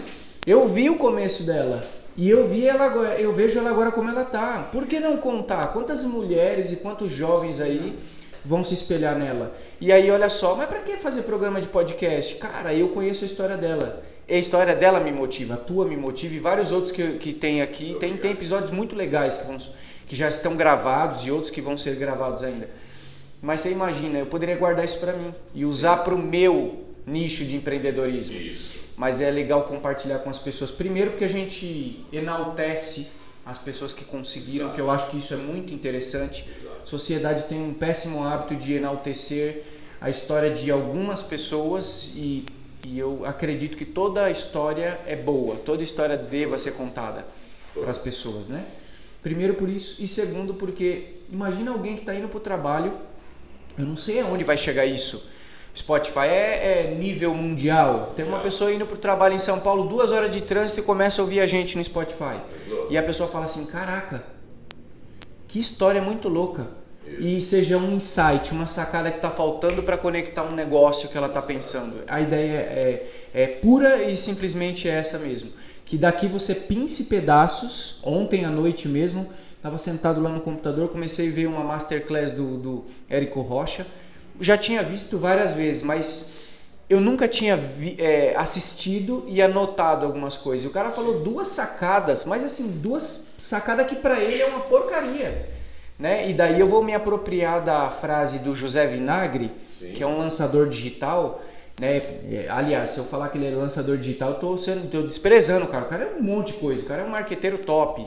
Lançador de já lançou Camila Farani, uma série de pessoas. Que ele fala assim: tem um monte de gente que tá precisando do teu conteúdo bosta. Manja? É, ele falou assim: às, às vezes a conversa que a gente tá falando aqui, você fala assim: ah, isso aqui é coisa bosta, vai falar pro público aqui. Tem muita gente que tá precisando dessa bosta. Mas com certeza. Entendeu? Falou, cara. Então, às vezes a pessoa olha aqui e fala: É, pra que gravar o podcast? Cara, tem muita gente que às vezes tá olhando e falando que é bosta, mas tem muita gente que vai precisar desse conteúdo bosta. Vai falar: Putz, tem um cara na minha cidade. Quantos talvez conheçam você e quantos talvez não conheçam? Agora, falar: Que pérola a gente tem na nossa cidade. A gente tem um cara que já ancorou o Cortella, não por os caras serem famosos, mas aonde você chegou com a tua perseverança, com o teu empreendedorismo. Então, cara, qualquer projeto que você tiver, deixa que as pessoas digam que é bosta. Deixa. Porque tem muita gente que precisa do conteúdo bosta. Eu tenho um amigo palestrante de, em Anápolis, chama Sinésio. É uma graça, cara. É meio. Fica um lago. Obrigado. Ele é meio extrovertido, sabe, Adriano? E ele foi contratado para a primeira palestra dele. Ele falou assim: tremia que nós. Por exemplo, eu vou dizer uma coisa para vocês, dois que estão aqui. Eu levantei cedo, levantei cinco e pouco da manhã, sempre eu levanto cedo. Mas eu li, reli, eu escrevi 13 páginas que estão aqui, não estou usando nenhuma, que foi a proposta que, que ficou clara aqui para mim do que, de, de, que essa liberdade. Mas eu estava tremendo. Você fala, como é que um cara que. É, de boa eu falo isso, né? Quantas vezes. Bom, eu apresentei eventos no Rio Centro que tinha 45 mil pessoas. Tremi também. Eu estava de smoking. Agora eu estou aqui com vocês dois e até agora eu já estou calmo. E eu falo isso. Se você perder isso, perdeu o encanto da sua vida. Se você sempre tiver medo um pouquinho, se você respeitar esse medo, isso te dá substância para você querer se superar e fazer alguma coisa. Medo é um negócio assim que você fala assim, medo é, é talvez a busca do desconhecido do conhecido. Quando você conhece seus medos, você os transborda, passa por cima e aceita e vai em frente. Quando você não aceita seus erros ou quando você tem medo das coisas, você estaca e fica parado naquilo. Quero falar sobre. Eh, você falou uma coisa de superação agora. Gente, eu estava em Brasília, tinha uma empresa de eventos. Então é você ver aquilo que não estão enxergando, Pedro. O Pedro, vou dar um exemplo para você. Chegou aqui em Botucatu, olhou a cidade e falou assim: Eita, o que é que eu vou fazer aqui? Quem é que eu vou ter que superar? Quem é que eu vou ter que fazer? Quem é que eu vou ter que confiar e ser confiado? E esse cara aqui meteu os pés, gente, e criou aqui uma empresa que existe. Ele está chamando pessoas para se congregarem. Tem o GEB, espontaneamente. Ah, tem algum custo? Tudo tem custo. Mas ele faz isso e está mostrando às pessoas a oportunidade de crescimento. Quem vai para o GEB somente para ir para o GEB e não ver mais nada, acha que o seu negócio está errado. GEB, eu falo, é GEB, Associação Comercial, Associação de Diretor de Logística. se você for ali só para aquilo, você está perdendo tempo na vida. Procura dar alguma coisa, como diz você, e receber alguma coisa. Uma palavrinha que para você é bosta, para o outro é solução de vida. O Sinésio foi da primeira palestra dele, achava que ia ter 100 pessoas. Uau, uau, uma semana. Chegou lá, tinha quatro. Quatro. Olha que situação. Ele falou, vou fazer. Tremeu mais ainda, porque você falar para quatro e para cem, para cinco mil, é, pô, exige mais, quanto menos, exige mais da gente. que os Né? quatro não era a mãe, o pai, a esposa e o. Mas tinha uma senhora que ouviu atentamente. Ele terminou de fazer, os quatro aplaudiram e falou: uh, sucesso! ele brinca muito: sucesso, só quatro, quatro aplaudiram, ele tinha que fazer, né? Aí ele foi saindo, a senhora eh, chamou e entregou para ele os medicamentos que ela estava tomando. E ela pensava em se suicidar à noite. Uau. A palestra dele valeu. Só por aquela pessoa a palestra dele valeu, valeu a vida dele. Eu estou arrepiado. Então ele falou assim: pô, eu não sei. Então é missão de Deus, você não sabe o que você está fazendo aqui. De repente você fala só para quatro, ah, vou desistir, vou embora. Ele podia, até o contratante falou: se quiser ir embora, você pode ir, está pago. né? Só tem quatro, não, faço questão de dar. E faz. E de repente os quatro tinham uma senhorinha estava em busca, seria a última coisa que ela ia fazer, ia se suicidar. Tem ou não tem gente atrás do Tem. proposta? Ela devolveu os comprimidos para ele. Não vou tomar mais isso. Perfeito. Você sabe que ó, é, é, é um, um adendo no que você está falando, mas é um gancho ao mesmo tempo do PS. Eu, eu comentei até no episódio anterior, acho que comentei no episódio 8, ou falei para um, um- uma- um rapaz que eu tive uma reunião, que inclusive vou fazer um podcast com ele também, o Cristiano Guirado, que é um jornalista lá de Bauru. Tava, ah, foi para ele que eu comentei. É, a gente foi buscar no restaurante um, um- um prato lá que a gente não tá podendo comer no restaurante, então a gente foi lá, passou para retirar, né? E aí deu uma atrasada no restaurante aqui na cidade. A gente ficou na porta assim encostado, esperando. Semana passada. Foi semana passada, né? Semana passada. Olha que, que muito louco. Como a gente não tem noção da onde vai a nossa mensagem, né? É, de repente, um, um rapaz, um garçom que estava passando falou assim: é, Pedro Souza? Olha só que delícia. Aí eu olhei, opa, beleza? Tava molecão, boné, né? Jaqueta. É, cara, você mudou minha vida, sabia? Olha que delícia. Ai, tá aqui, não me deixa mentir. Bate palma. Não me deixa mentir. Falou, você mudou minha vida, sabia? Ele falou, tô aqui, mas é por conta da pandemia, eu acabei descontinuando um projeto que eu tinha, mas ó, passou a pandemia, eu vou voltar. Eu vou voltar. Aqui é só pra. É, é pra eu- um subsídio para eu poder voltar pro, pro meu negócio.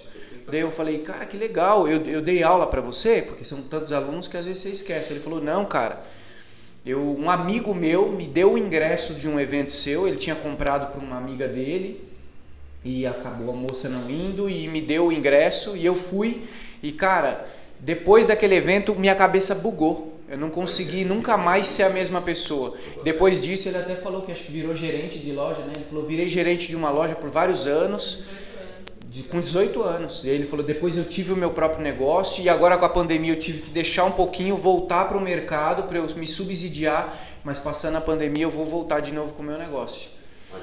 E olha que, que a gente não tem noção de quanto, quantas pessoas são feridas positivamente com o evento. Mas com certeza. E que muita gente está olhando e tá falando, que coisa bosta esse bate-papo aí, deixa eu falar. Deixa eu falar. Transborde. Supere-se. É isso. Exatamente. Você falou de um acidente, vou falar com ele. Eu estava em Brasília nessa empresa de eventos, então eu montei uma floricultura em Brasília, maravilhosa. Tinha laguinho dentro, água corrente, tinha ponte, tinha tudo. Foi- Foi um dos eventos que chamava-se, antes chamava Disque Mensagem, naquela época tinha mensagens ao vivo. por- eu tinha uma Kombi com 7 mil watts. Caramba. Todo mundo tem um fusquinha, tem um carro e tal, chega ali, o coraçõezinho, falou você e tal, tal. Eu, porra louca, eu sempre queria mais. Eu falei, mas se tiver mais gente, um fusquinho não vai dar, não vai dar som. Eu instalei um som dentro dessa, Kombi, que ficou conhecido em Brasília. Cheguei a fazer 36 mensagens num dia. Caramba. Comecei seis da manhã, eu chegava a Kombi, o pessoal que era tímido se escondia, cara, porque eu falava, alô você, o prédio ouvia, a rua ouvia, 7 mil watts. Para instalar eu fui pôr, eu, a bateria não pegava, o carro não pegava. Aí eu pus uma bateria de 90 amperes pra, só para ligar o carro. Aí eu pus duas dessas de caminhão para segurar o som, não segurava. Aí o cara falou para mim assim, você consegue uma bateria de avião? Eu falei, consigo. Então vou pôr. Então tinha duas de caminhão, imagina? Caraca, eu nem sabia que o avião tinha bateria. Tem. E uma de avião. Rapaz. Qual que é o tamanho da bateria do avião? Quase o tamanho do caminhão. Ah, tá. Mas a potência dela. Eu tinha 700 amperes dentro do carro para alimentar o som. Meu Deus. Aí eu pus as caixas na porta, eu abri as portas da Kombi, fiz do outro lado uma porta para o técnico entrar, ficar ali dentro. Como é que o cara entrou? Pulou, pulou o banco? Não. Ele entrava ali, ficava sentado e eu punha. E a ponto de que eu tive por exemplo, uma mensagem de uma menina de 15 anos. Aí eu quero baile, eu quero ir para Disney. Não. Ela queria uma mensagem que o Paulo Pagani fosse falar na casa dela por causa da minha voz. Que legal. Aí você fala, bosta. Minha voz era encanto. Tanto que eu cheguei na porta da casa dela, tinha umas 100 pessoas no aniversário dela, 15 anos. Era um churrasco, inclusive. Aí eu parei a Kombi, abri direitinho, devagar, eles abriram um pouco assim, ela não sabia. Aí, supondo, eu não lembro o nome dela, mas supondo, alô Márcia, alô Márcia, eu estou aqui para te dizer feliz aniversário. Ela, pum, no chão, desmaiou. Ah, você Olha, tá que está, olha, você não sabe o que você representa para o outro. Você que está ouvindo aí, você tem uma força. Meu pai falava assim: se a vaca souber a força que ela tem, ela nunca vira bife. Mas a vaca não sabe que ela é muito mais forte que o homem. Caramba, que profundo isso. Profundo, simples e profundo. Eu não sabia que eu ia provocar aquilo nela. Todo mundo também, ninguém sabia. Todo mundo sabia, nossa, vai ser alegria. Eu levei um buquê de rosas para ela e tudo mais. Mas eu não esperava que ela fosse desmaiar na porta da casa dela. Alô, Márcia, estou aqui. Bum! A mulher caiu desmaiada. Então você, pô, eu, ficou aquele clima, ela voltou e algo, aquele negócio todo. Os pais segurando, ela olhando para mim, chorando. Porque o sonho dela era ouvir a minha voz, uma mensagem para ela. Que legal. Então, às vezes você tem, ah, eu faço um bolo gostoso. Dá para alguém. Minha mãe é típica disso. Tudo que tem em casa, falta das cadeiras e mesa, porque o resto ela, ela divide para todo mundo. Ela acha que tem que transbordar tudo. Ah, você sabe fazer um biscoitinho? Dá para alguém. Faz mais um pouquinho, faz três ou quatro a mais e dá para alguém. Oh, delícia! Minha mãe tem um grupo de oração, são 15 senhoras, todas eh, jovens há mais tempo. São meninas de 88, 90 anos que se reúnem e eu sou o único homem presente. Então me sinto o rei da gurizada ali. A gurizada é ótima. Elas trocam bordados. Elas trocam. Minha mãe sempre faz um presente no final do ano, ela borda. Minha mãe faz os, o- o- os panos de prato, tudo com o nome das pessoas e tal. Ninguém está esperando, de repente ela manda, eu vou levar casa por casa para desejar Feliz Natal. Legal. Até hoje, 95. 90 aí? 95. Caramba. Então, sabe qual, é, sabe qual é a diferença das pessoas, Pedro? Adriano, sabe qual é? Quem quer e quem não quer. Quem quer, nossa, que delícia. Não tem a historinha do- do- dos dois filhos, um pessimista e um otimista? O pai chega e dá a bicicleta pro pessimista. Ah, não quero não, pai. Não quero porque eu vou cair, vou quebrar o braço. Eu já, ó, tem um amigo que quebrou a perna. Pai, não, não, não quero não, não sei o que e tal. E pro, pro otimista ele dá uma caixinha que dentro, a hora que ele abriu, tinha cocô de cavalo. Tinha só cocô, né? Ele olha assim, pai, cadê meu cavalo, pai? Cadê meu cavalo? Parece brincadeira essa história. Mas é como você vê, né? Se você saber tirar daquilo. Mas em evolução, em você se superar, que você falou, eu estou querendo entrar só dizer isso. Ei, eu tinha 1,93m, 101 quilos.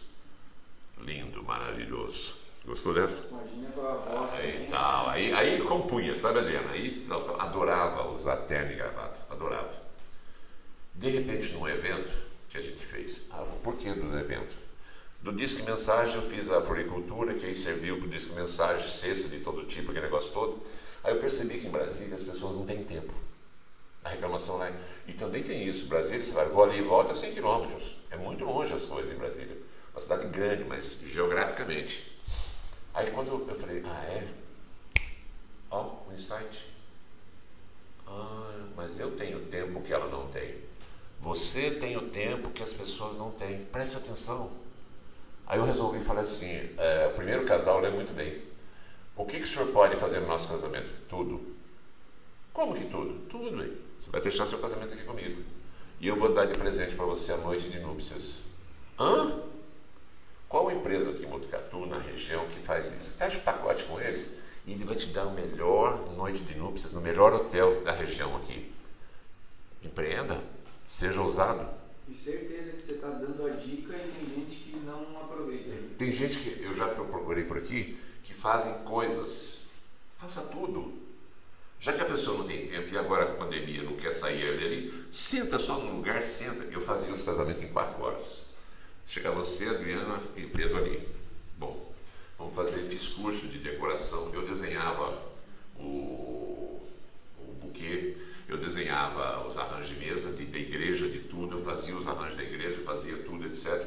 Eu tinha oito floristas que trabalhavam e fui contratando as pessoas. Eu tinha 427 garçons cadastrados. Eu tinha oito metros. Eu tinha oito equipes de som, conforme a pessoa exigia. Eu nasci no cafezinho. É... Pode ser açúcar lá dos tanto faz. Aí, moral, Pedro, eu fazia isso tudo. E a pessoa fala, mas você vai fazer tudo? Você não vai se preocupar com nada. É que o nosso casamento vai ser daqui a um ano. falei, não vai pagar nada hoje. Hã? falei, você vai me pagar. Um mês antes, nós vamos fazer a segunda reunião. Eu estou à disposição de vocês 24 horas a partir de agora. Eu estou casando com vocês. É igual casamento. Casamento é engraçado. Eu vou casar com a fulana. Ou, acorda. Você vai casar com ela e com a família dela. Não queira se desprender disso, porque se se desprender vai dar problema lá na frente. O Natal que você não é convidado, ou isso, enfim, tantas situações. Então a pessoa é isso. Aí eu, eu tinha assim, às vezes eu, como cerimonial na época, foi quando começou isso, eu via às vezes um tratamento de comida nos bastidores, que eu falei, pô, eu não vou comer isso nunca. Né? Aí eu, eu, eu que estava dando a garantia indireta para os noivos, que estava tudo lindo. Mas quando eu vi o prato, eu nossa senhora, eu resolvi montar um buffet. Aí a empresa chamou-se Empório dos Sonhos. A minha mãe, Dona Luísa, falou assim: Ei, filho, você já vendeu papel higiênico, você já vendeu ovo de você vendeu macarrão, você vendeu etiqueta, você vendeu isso, vendeu aquilo. Hoje você não vê nada disso, né? Eu falei: Não vendo, mãe. Mas hoje você vende sonhos, filho. Você continua um vendedor. Eu falava sempre para ela que era um caixeiro viajante, eu adoro essa expressão. Que era caixeiro viajante de sonhos. Então, resumindo, Pedro, de carro, segurança, manobristas, eu tinha tudo. 100% fechado. Pista de dança, eu tinha tudo. Então a pessoa saía dali, um mês antes do casamento vinha para a gente fechar mais alguma coisa, alguma ideia, a documentação, cartório, eu fazia tudo. É simples demais. Mas você vai fazer cartório, pega a documento, leva lá, na Itália, depois simples, as coisas são simples. Deixa quem não sabe lá. Não, as coisas são simples. Pois bem, com um mês fazia e na semana a gente fazia o ensaio. Ia para a igreja, fazia o ensaio, seja o tempo que fosse e tal. Na saída da igreja, aqui mais uma luz para vocês. Um momento muito importante da vida de vocês e que vai ficar marcado. Fotógrafos, filmagem, ó, tudo vai ser lindo, mas o que vai ficar é o que está registrado. Hoje é mais fácil com celulares e mais. Mas antes não, tinha que ter máquinas potentes, né? E empresas que já até faliram no mundo. Mas o que fica é isso, a história, o álbum, as coisas assim, né? Antigamente era assim. Então, é, valsa, vocês sabem dançar valsa? Eu fiz dois anos de dança de salão. Eu fiz, adoro dançar. Eu e minha ex-esposa, nossa, Entrava no salão 11 horas e ia até 4 horas da manhã com Coca-Cola, a gente não bebia. Propaganda da Coca-Cola, hein? Feito isso. Patrocina nós. Patrocina nós, estamos aqui. Aí, moral, Pedrão, como é que é que você falou? Você sabe dançar valsa? Ah, é. Sim, né? Não, esse vai um, vem um, vai ficar feio. Aí eu pegava a mãe do noivo, da noiva, e dançava ali na porta da igreja, rodando. Nossa, eu nunca rodei assim, Fred. Já vai rodava aqui, vai o jeito de pegar nas costas, o jeito de pegar na mão. Tem um glamour as coisas. A vida tem um glamour. Perceba isso. O teu negócio vai ter um glamour se você quiser que tenha. Ou então vai ser tudo igual. Abre a porta, fecha a porta, abre a porta. Não, Pedrão, põe um glamour nesse trem. Aí eu dançava com o sogro. Se imagina eu na porta de uma igreja dançando com o pai da noiva, do noivo? Se alguém vê, tinha uns assim, se alguém vê isso aqui, eu falei, não, deixa, se alguém, vai, sou eu que sou gay, vai pronto. Fica assim, eu brincava com os caras e ensinava. E na hora da valsa eu ficava do lado do salão. Só fazia sinal, que era para eles rodarem. Ficava outra coisa. Não ficava aquele vai um, vem um, vai um, vem um.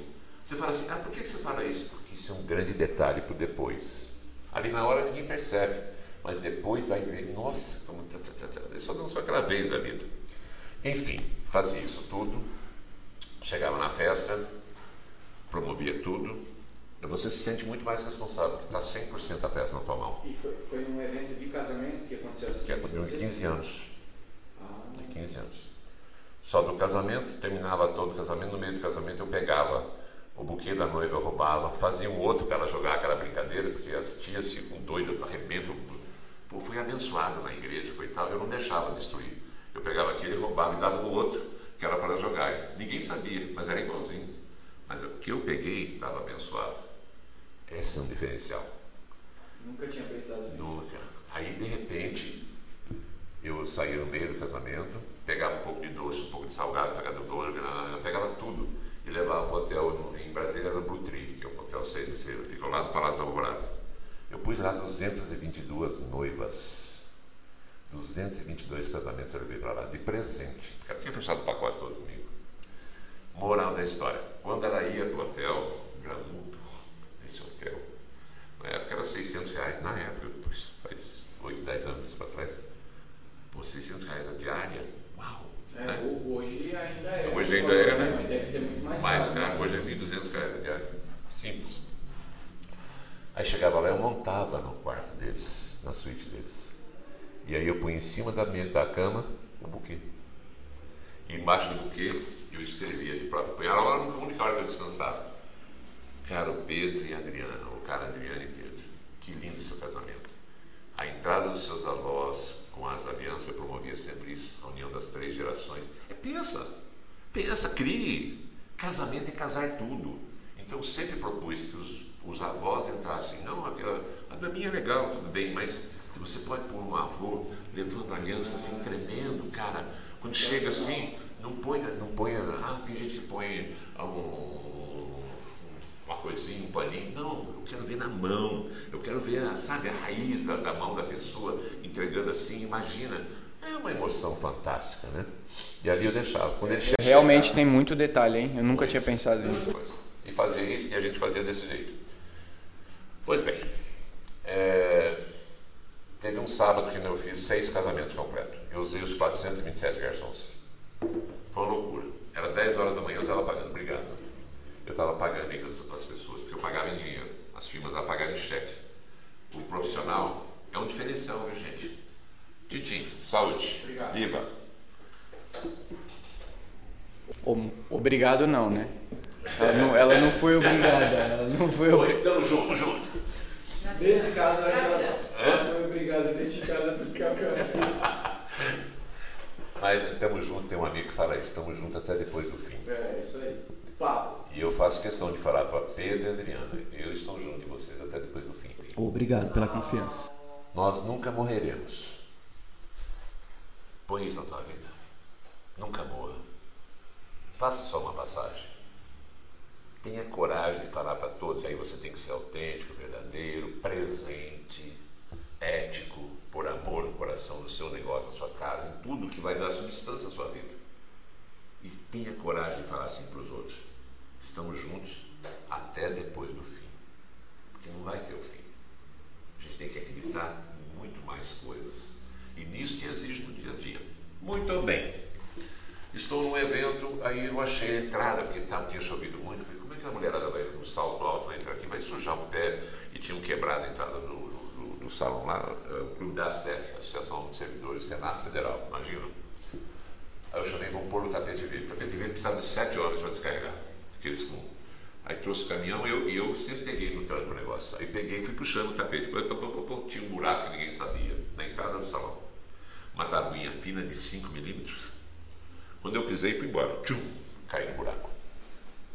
Ali foi construído depois, e hoje é, a coluna central do, do salão. Então embaixo estava cheio de vergalhão, todo soldado, para subir a coluna. Quantos, qual, qual que era a altura? Quase 9 metros.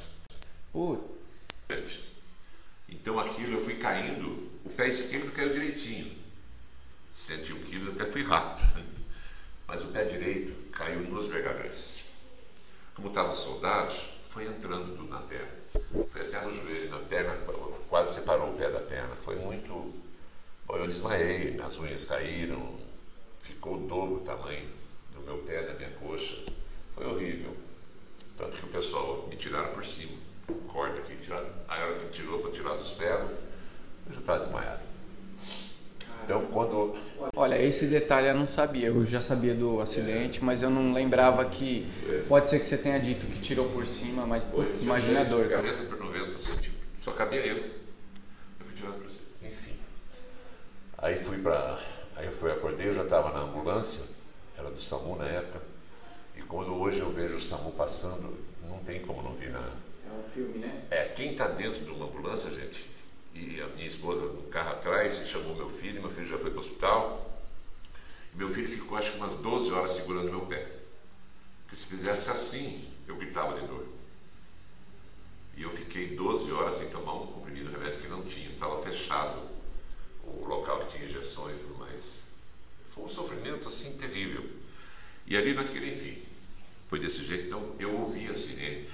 Gente, vocês não imaginam, para quem está dentro de uma ambulância, ouvir a sirene, aquilo angustia, você fica, sou eu. E a enfermeira segurando meu pé, e assim, no que fazia assim? No, Nossa, eu queria ver Jesus. Eu já estava vendo Jesus. eu- Resumindo, eu fui para um hospital depois, trocamos de hospital, foram 21 horas de cirurgia. 21 horas de cirurgia, quatro médicos. Eles emendaram tudo, mas você tem cartilagem no seu pé, que não emenda a costura. Aí me passaram três ou quatro remédios com corticoide. E o corticoide tem a providência, ajuda, mas ele retém líquido. E você vai retendo, retendo, retendo, e você vai. Com a pancada eu fiquei inerte, fiquei na cama seis meses. Você ficou um dia? Você amanheceu hoje com dor de cabeça? Está com uma febrinha? Seis meses mexendo sua cabeça assim. Caramba. E eu, a mão mexia, eu desenhava as coisas, minha esposa ia fazer os eventos, porque tinha compromisso aos montes. Eu montava a equipe, eu escrevendo só assim, só vendo assim. E nisso, Pedrão e Adriano, eu fui engordando. Em seis meses eu passei de 101 quilos para 203 quilos. Por isso que eu brinquei no evento. Quanto você pesa? Todo mundo achou assim, ah, que esse cara tá fazendo peso. 30 quilos. A mulherada, quando chegou a 50 quilos, "Ué, 50 quilos é uma delícia, né? 60. 70. 80. 90. E uns faziam só assim, de nada. 150 quilos. Eu lembro que quando eu falei 140 quilos, tem um rapaz na frente que falou, eu. Foi o único de 900 e pouco aquele dia. Ô parceiro. Aí fui a 180, 200 quilos. Ninguém. Aí eu fazia assim, se você lembra, tentando ver uma mão levantada. Eu cheguei a 203 quilos. Falei, uau. E agora eu estava andando de novo no palco. Que delícia. Sim, Superação. operação. Acreditar. Eu vi, eu vi sua perna como ficou. Você viu? Você viu as ficou, ficou. Não vi, não vi na época, óbvio, mas depois quando você contou, eu falei, caramba, como que é sua perna? Tu... É, é, e, e uma baita de um, de um, um acidente trágico, né? Mas poderia ter sido pior. Se você cai de uma outra posição, podia não ter sobrevivido, né? Poderia. Então, olha, até num- numa situação trágica a gente tem que ser grato, porque ser grato. é, sobrevivemos, né? Sobremos. E nisso, é, com 203 quilos, com exceção do João Soares, talvez do Tim Maia, é, a pessoa num palco não quer te ver assim. Ela quer um cara bonitinho, elegante, uma mulher bonitinha, elegante. O caso da Ellen Rocha, quando ela entrou, maravilhosa. Eu sozinho com ela, abraçando ela, tem fotos meus, tá? E tem tudo, né? Aqueles 1.800 homens, 1.900 homens olhando, ah, fotografia para todo lado. Eu falei pra ela assim, desculpa, mas eu... Os caras falando, queria ser eu. Queria ser eu. Aí eu falei pra ela, eu só queria que você falasse uma coisa pra mim. Ela eu já sei. Então diga. Meu falou aquilo, a plateia veio abaixo. Aí eu encantei a plateia, com uma alegria, com tudo, e nós trabalhamos o dia todo. Eu e aquela senhora maravilhosa, Ellen Roche, né? ela se encantou comigo. Mas enfim, gostou dessa? Mas enfim, a minha vida foi assim. Aí eu fiz tudo que é regime que vocês falarem, de comer abacaxi, comer a coroa do abacaxi também, vai ver que serve esse trem, eu emagrecia. Aí eu fiz a, a bariátrica e já perdi 60 e poucos quilos. Então, Atualmente você pesa quanto? 140, 141. 140. Às vezes quando surge alguma possibilidade, 139. para criar clima, sair do 140. Entendi. Sabe aquele lance da loja de 1,99? É bom demais. R$ reais não, mas 1,99 a pessoa compra. Você pesa 140? Não, 139. Então você ganha. Isso é brincadeira. Mas eu preciso perder mais uns 30, 40 quilos. É a diferença entre que não aparece tanto, porque tem altura. Mas isso me incomoda. Isso mexeu com o corpo, mexeu com minhas costas. Até hoje eu tenho as costelas junto, eu estou fazendo tratamento para ver o que vai fazer. Enfim, mas isso não me parou. Isso não me parou. Então eu superei isso porque eu falei, eu, eu tenho que passar por isso. O que está marcado para você passar é você que vai passar, não sou eu não. Então você saber enfrentar isso e fazer isso com alegria. E eu fazia isso quando chegava. E foi um amigo meu que me salvou da cama, porque eu não conseguia. Você tinha que ficar olhando para o pé e falar, mexe pé, mexe pé. Aí você falou do cérebro agora há pouco. Seu cérebro comanda seu corpo. Se você deixar, olha, o seu cérebro vai falar logo cedo para você. Se levanta, ele fala, por que você não fica deitado? Aí você fala assim, porque eu quero levantar. Olha, vai chover. O seu cérebro conversa com você, ele nunca é positivo, danado. A tua alma, o teu coração são positivos, te empurram. Mas o teu cérebro puxa para trás. Então os médicos falam assim, você vai ter que falar com o seu pé o tempo todo. Mexe pé, mexe pé, mexe pé. Até com um amigo, cantor, inclusive sertanejo, põe em casa me ver, Paulão, que é isso? Eu falei, não mexe. Eu parado, ele diz assim, não mexe, não mexe nada. Mexe pé, mexe pé, e o pé é paradão. Aí ele foi, pegou um rapaz que veio, me colocou uns, um monte de fios e tudo mais, e começou a dar choquinho. E nada do pé mexer, nada. Aí eles saíram, conversaram, voltaram. Eu lembro que estava eu na cama, o casal, minha esposa assim do lado, eles dois sentados. Aí ele falou assim, Paulão, pois é, tem horas na vida que a gente tem que tomar uma decisão, né? Eu falei, oh, toda hora, né? Então é agora. Ele pulou em cima de mim, Pedro, me abraçou. Aí o cara meteu o choque mais pesado. Pim! Que que foi aquilo? A maleta dele voou, os fios voaram, eu e esse meu amigo rolamos no chão, acabou que bateu nele, rolamos três no chão. A gente ria tanto. Aí quando eu vi cair no chão, que eles me colocaram de novo na cama, eu falei, mexe o pé. O pé fez. Tum, tum. Destravou o pé. Seis meses eu conversando com o meu pé. Tá, mexe pé, mexe pé. Às vezes você está aí, olha, querendo ser empreendedor, tendo ideia, está falando, mexe, fulano, mexe, mexe. Leva um choque porrada logo aí e vai em frente dessa expansão, né? Vai com medo mesmo, vai, vai com dor. Vai... vai com dor, vai tudo. Isso é um destrave. E teve muita coisa que eu fiz em Brasília, Pedro que saiu fora da curva, saiu fora da caixinha, como fala. Quando eu tive a empresa de temperos e farináceos, o comandante da Polícia Militar me levou lá umas ideias, eu era vice-presidente da Associação Comercial. Então ele me levou que estava querendo dar emprego a algumas pessoas especiais. Eu perguntei, tá aí, você é o primeiro, então acho que o exemplo, a palavra convence, né? Mas o exemplo arrasta, não? Aqui não estamos falando de palavra, palavra. Esse cara aqui, ó, saiu do zero aqui em Botucatu, é uma referência. Oh, é uma referência. Eu falo isso porque você fala, pô, full work, o que era full work? Que, que negócio é esse? Só que tem arroz e feijão lá? Não, full work, cabeça. Hoje ele reúne pessoas, pessoas falam com ele com carinho, respeito, ele criou respeito aqui na cidade. E assim, foi o que aconteceu. Eu falei, então acho que entre ficar falando, eu vou dar o exemplo. O senhor pode me mandar uma pessoa, então? Aí ele falou, olha, nós temos cego, nós temos é, pessoas assim, assim, eu falei, não quero que você me mande um cego. E mandou o Carlos. Adriano do céu, eu coloquei o Carlos para embalar temperos, que era manual na época. Então tinha várias meninas e o Carlos. Como é que um cego vai embalar tempero? Cria. Destrava. Quem é cego é só ele, você não é cego. ou deficiente visual, cada um falava, mas é sério, gente, a gente chamava o negão, o amigão, a gente falava o gordo, hoje não pode nada, mas é, é sério. Aí eu mandei fazer umas cumbuquinhas de 5 gramas, 10 gramas, 20 gramas, 50 gramas, 100 gramas. Então ele sabia, então a gente colocava só para ele, ele já também já media com a mão, ele já sabia se era 5, 10, tal, tal, tal. Aí punha a bacia, por exemplo, de pimenta, não precisa nem falar o cheiro, né? Pimenta, não precisa nem falar, o cara está respirando. E aí ele pum, tchum, dentro do saquinho, tum, tchum. Enquanto as moças produziam, supondo 500 pacotes por dia, ele produzia 1.200. Por quê? Porque não via ninguém. Ele não via perna, ele não via rosto, ele não via bumbum, não via moça bonita, não. nada. Ele estava ali para Focado. focado. Então você estando focado, você estando determinado, e esse cara que é isso, tem hora que eu passo mensagem, ele nem vê, porque não é coisa do dia a dia, é, que é para alegrar, eu passo para ele para alegrar vocês dois. Né?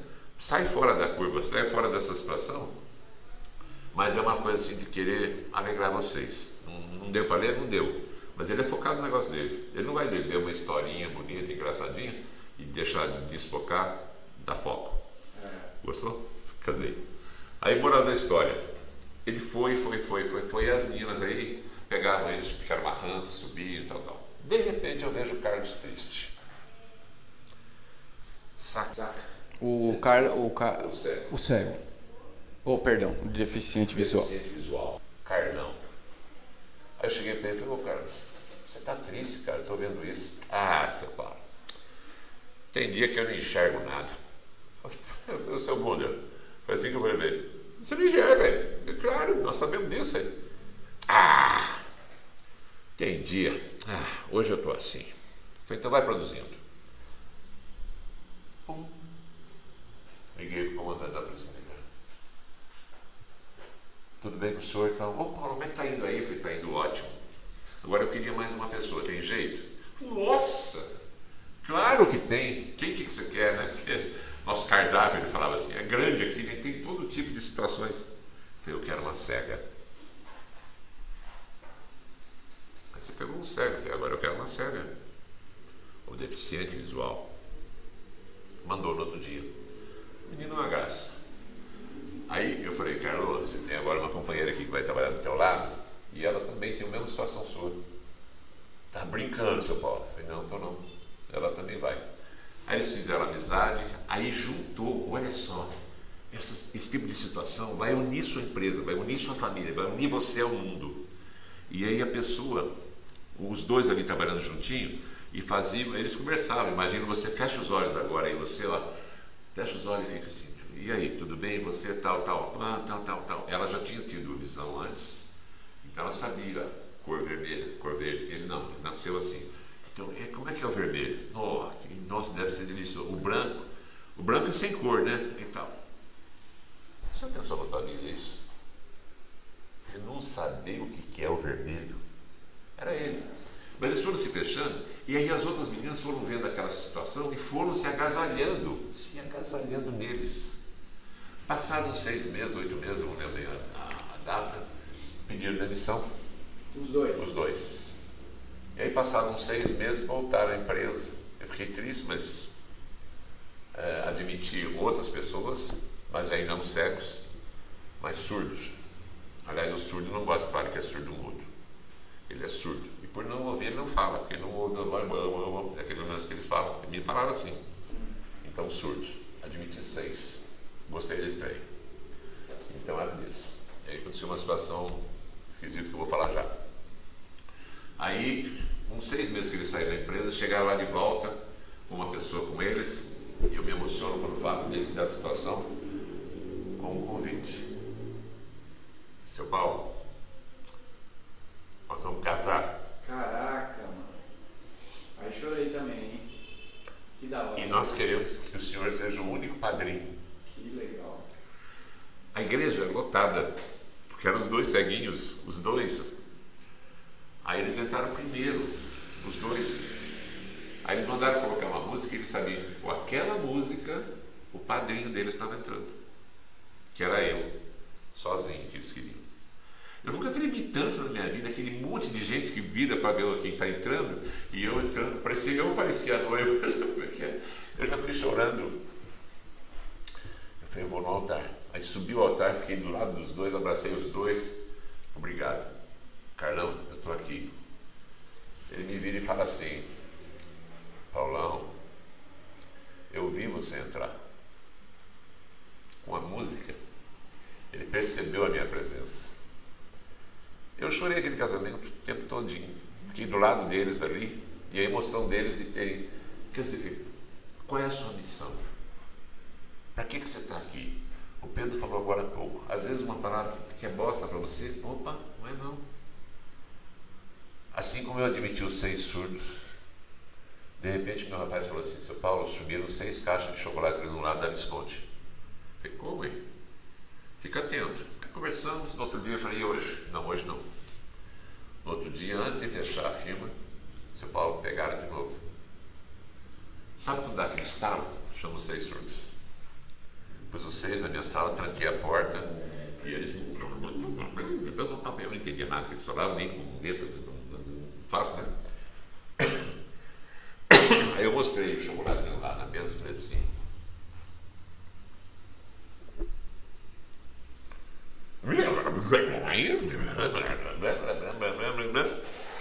Aí eu morando na história, eu fui para cima do mais inquieto. Vocês estão fazendo isso comigo. Sabe quando? Olha que, que audácia minha, né? Mas tem hora que você tem isso a presença. É sua vivência, seu amadurecimento de vida. Aí eu peguei no uniforme dele e falei, vocês estão me roubando. Peguei no jaleco dele e rasguei. Abri, ranquei. Aí estava amarrado no corpo. A caixa de granulado com barbantes.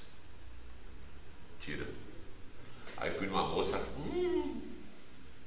Aí todos. Eles estavam levando seis caixas. Deixei, liguei para o comandante da Polícia Militar e falei: aconteceu isso, isso, isso. Estamos chegando aí agora. Nunca vi tanta rádio patrulha lá na frente da firma.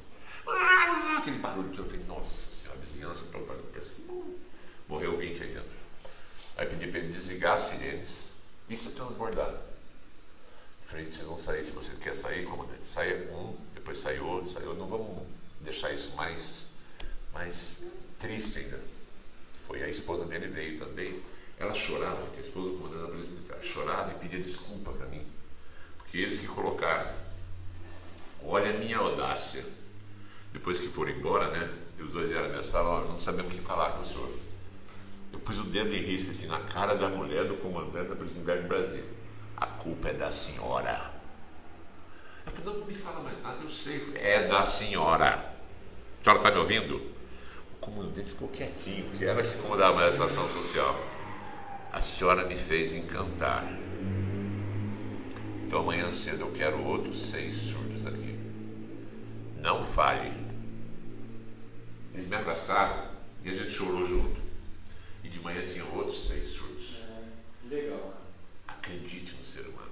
Sim. Alguém erra, mas não é a humanidade que erra. Exatamente. Hoje nós temos, mas todo mundo é ladrão. Não, 1% da população é tudo isso. 99% é bom. As nossas mães, os nossos pais, os nossos avós, com todos os limites deles, eles rezam um terço. Minha mãe reza cinco terços por dia. Você imaginou no jornal escrito assim: Dona Luísa reza cinco terços por dia? Não vende. Mataram 24 no Rio de Janeiro. Aí vende. Então as coisas boas não aparecem porque a gente dá margem às coisas erradas. As coisas. Parece que a gente gosta do sangue, entre o tubarão e o sangue, entre o fogo e o bombeiro, a gente torce para o fogo. Não torce para o bombeiro, pô, pelo amor de Deus. Você vai ter sempre problema. Nenhum problema é maior que você. Nenhum problema é maior que você. Basta que você entenda isso. Você é maior que todos os problemas.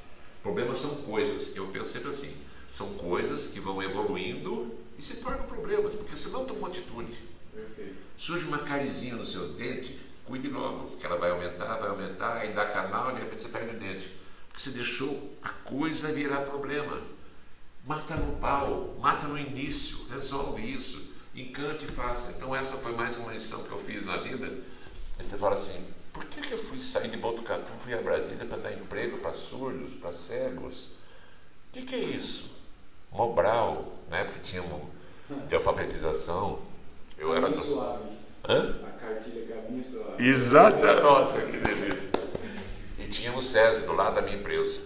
E tinha uns 70 a 80 velhinhos que faziam Mobral. Aí o SESI quebrou o acordo lá, sei lá como é que foi, e não ia ter mais o curso. As professoras vieram, a primeira empresa era minha. Olha, seu Paulo, nós viemos aqui para o senhor dar uma luz para nós. Não sabemos o que fazer. Eles vão meia-noite, não tem sala de aula mais. Acabou o Mobral. Acabou o convênio. Falei, mas o que vocês precisam? A gente precisa de algumas salas e tal, tal, tal, tal. Eu saí, comprei lousas, lousa, né? É quadro negro, lousa, para cada sala minha. Eu falei, vamos buscar as cadeiras. Aí os funcionários foram tudo lá buscar as cadeiras do SESI. Seu Paulo, o que você está fazendo? Eu falei, agora a escola vai ser aqui. Tem que ser à noite.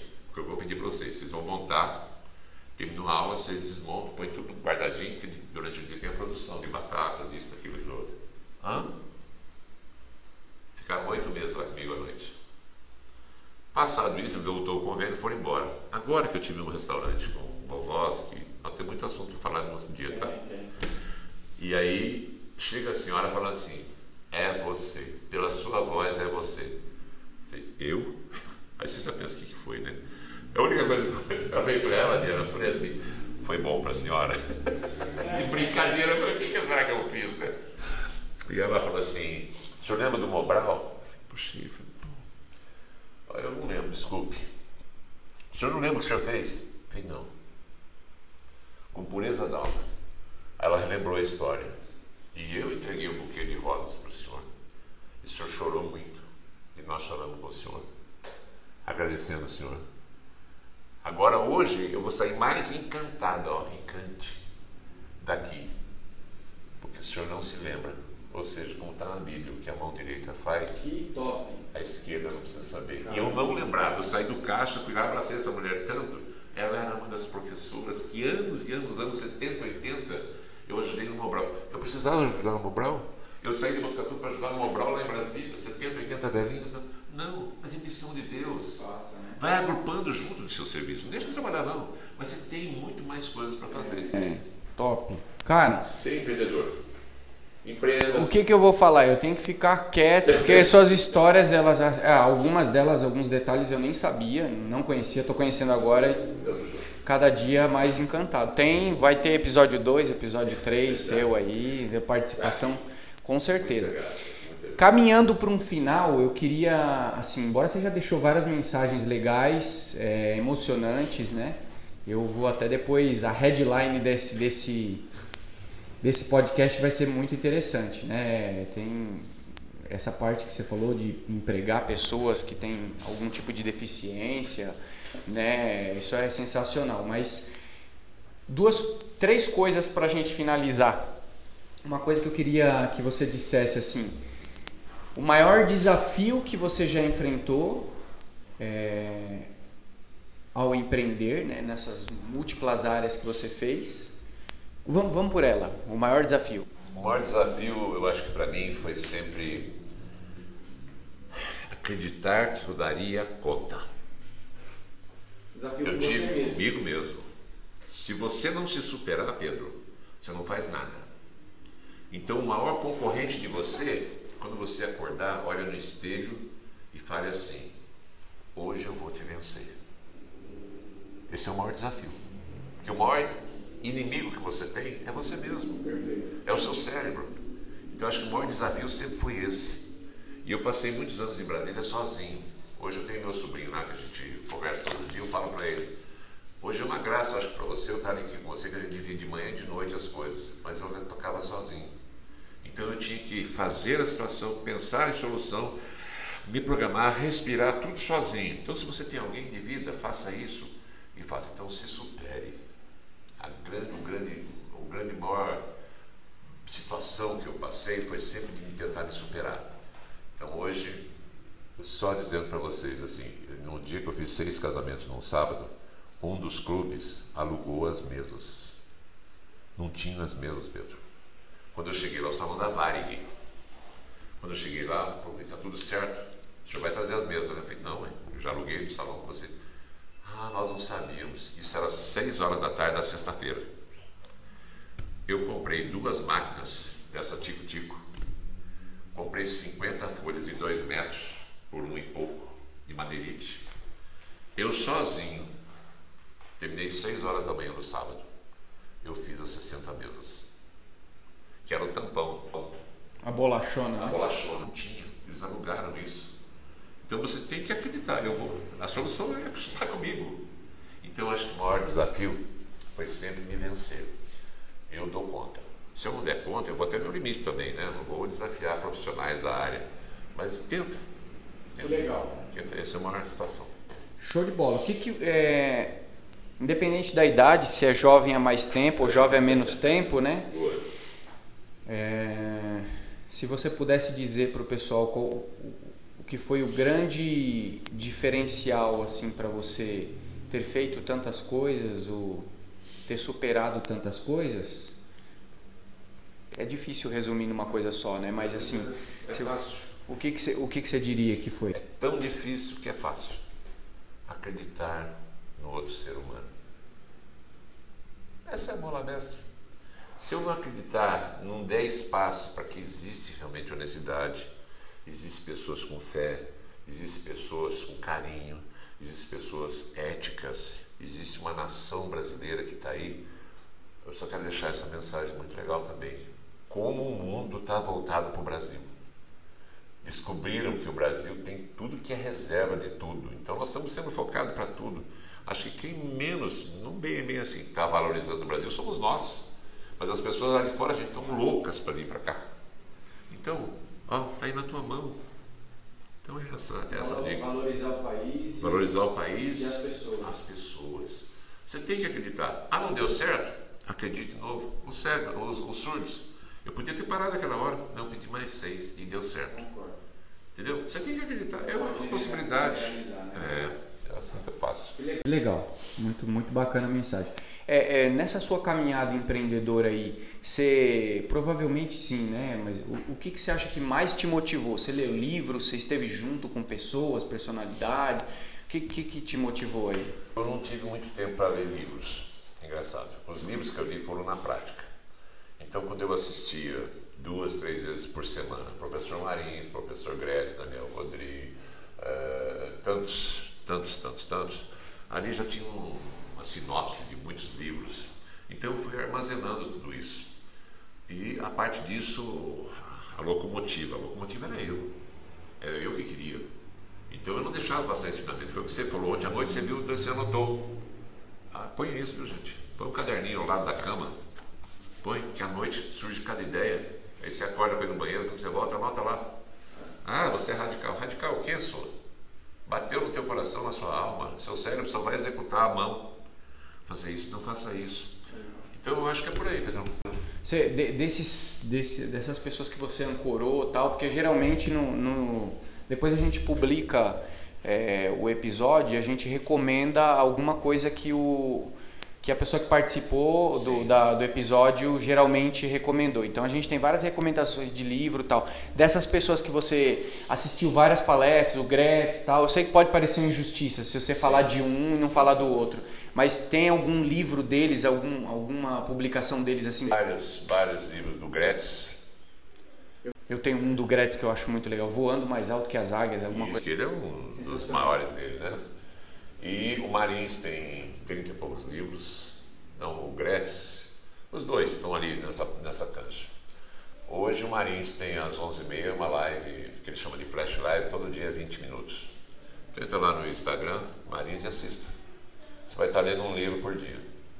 É interessante. É muito rápido. Então, Legal. é Marins, ele. Eu falo muito Marins, que já fui várias vezes a Sorocaba, gosto dele, um metro e meio de altura, a gente chega, parece aquele filme Os Irmãos Gêmeos, sabe?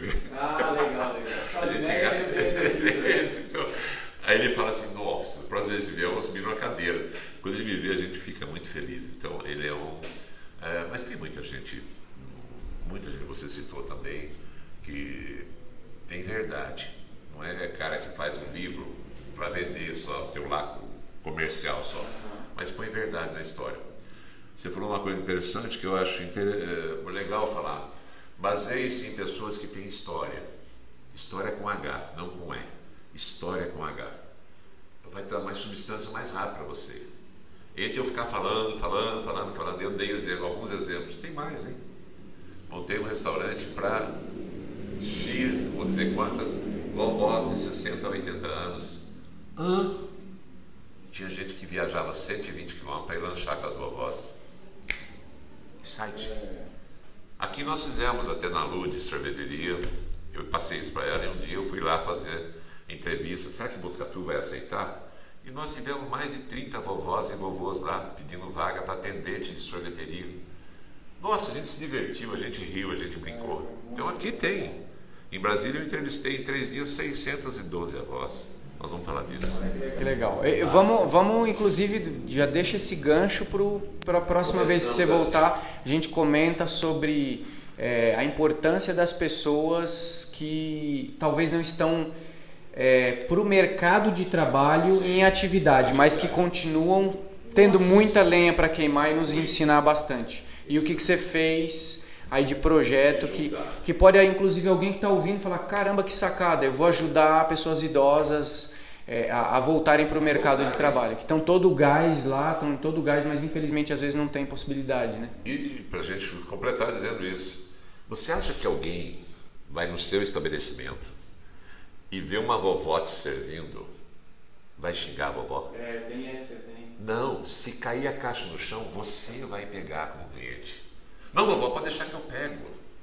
Então muda tudo, muda tudo. Elas têm conhecimento, vovó e vovô têm conhecimento, têm sabedoria no simplifique. Simplifique. Simplifique. É, assim que vale.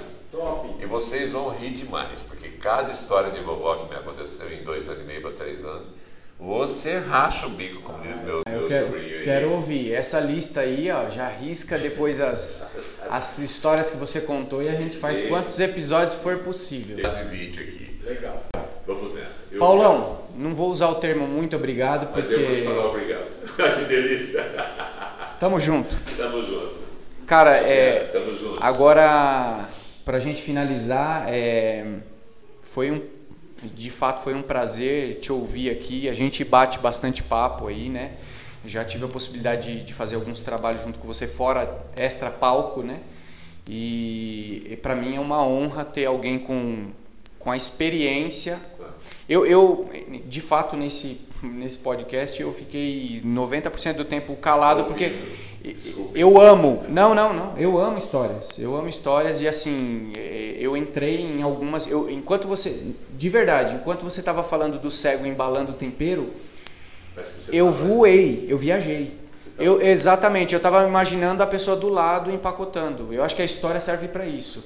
Quando você falou que, você até se emocionou que o rapaz falou que enxergou você entrando na igreja e tocando a música, eu vi, eu, eu me senti sentado vendo você entrando e, e exatamente. E eu quero ter essas sensações muito mais. É, nos próximos episódios aí que a gente gravar, vai ser, vai ser muito bacana. Eu quero ouvir todas as suas histórias aí que são. E parabéns pela superação, porque eu tenho certeza que muita gente teria desistido. Não é um acidente. Ah, eu não trupiquei ali, trinquei o pé. É Eu, eu caí de 9 metros de altura, poderia ter me espetado inteiro nos vergalhões.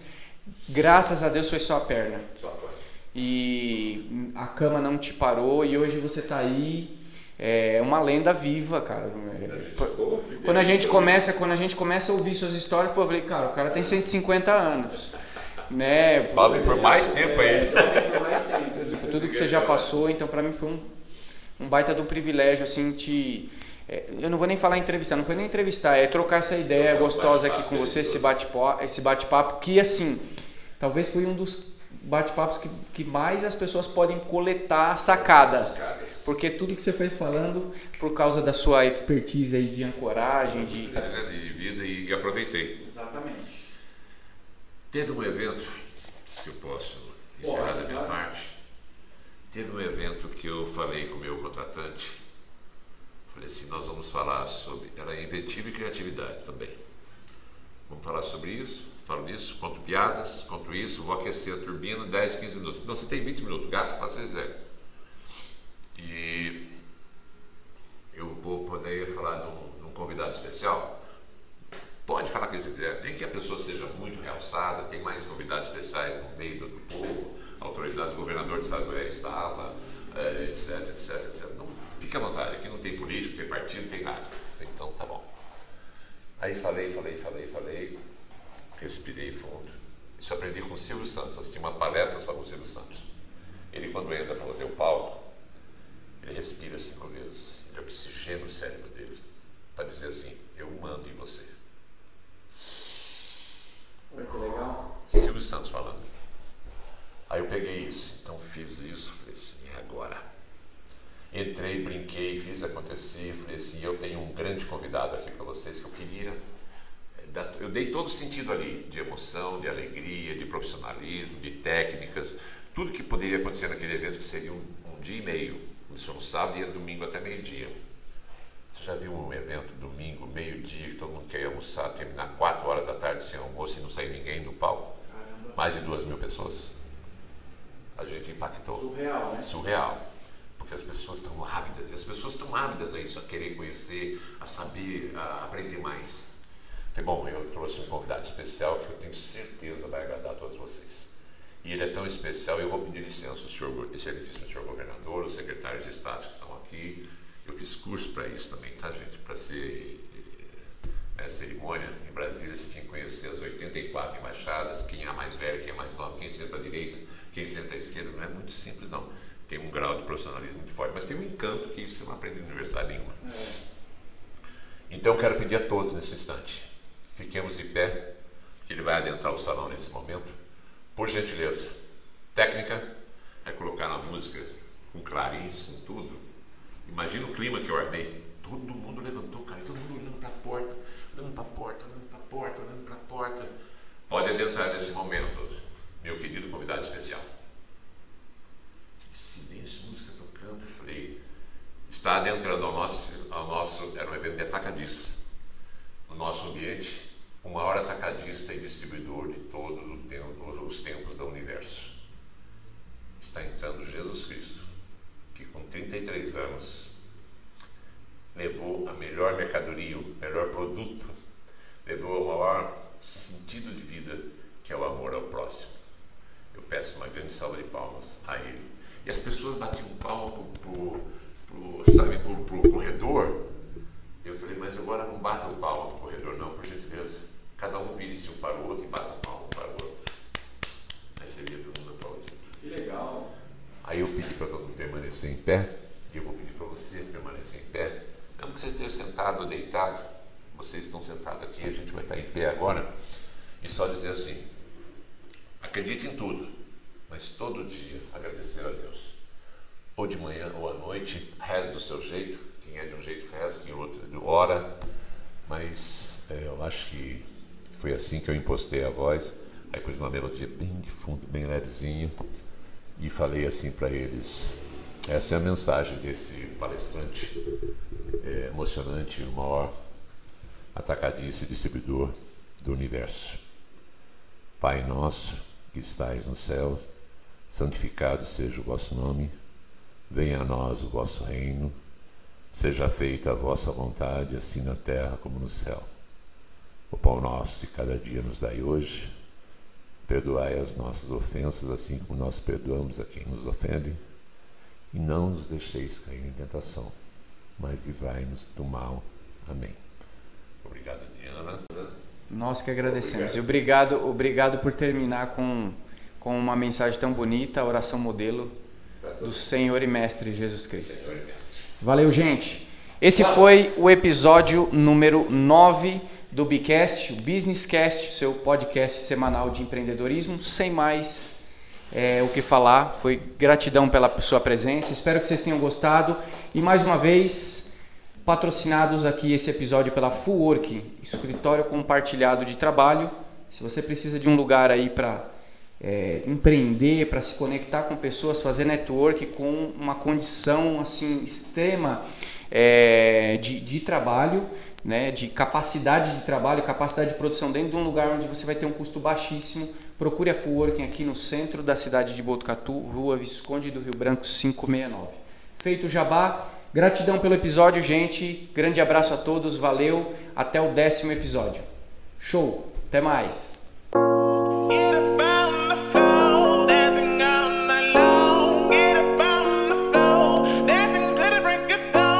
Bcast, o podcast semanal de empreendedorismo com resenhas rasgadas que vai fazer sua cabeça pirar.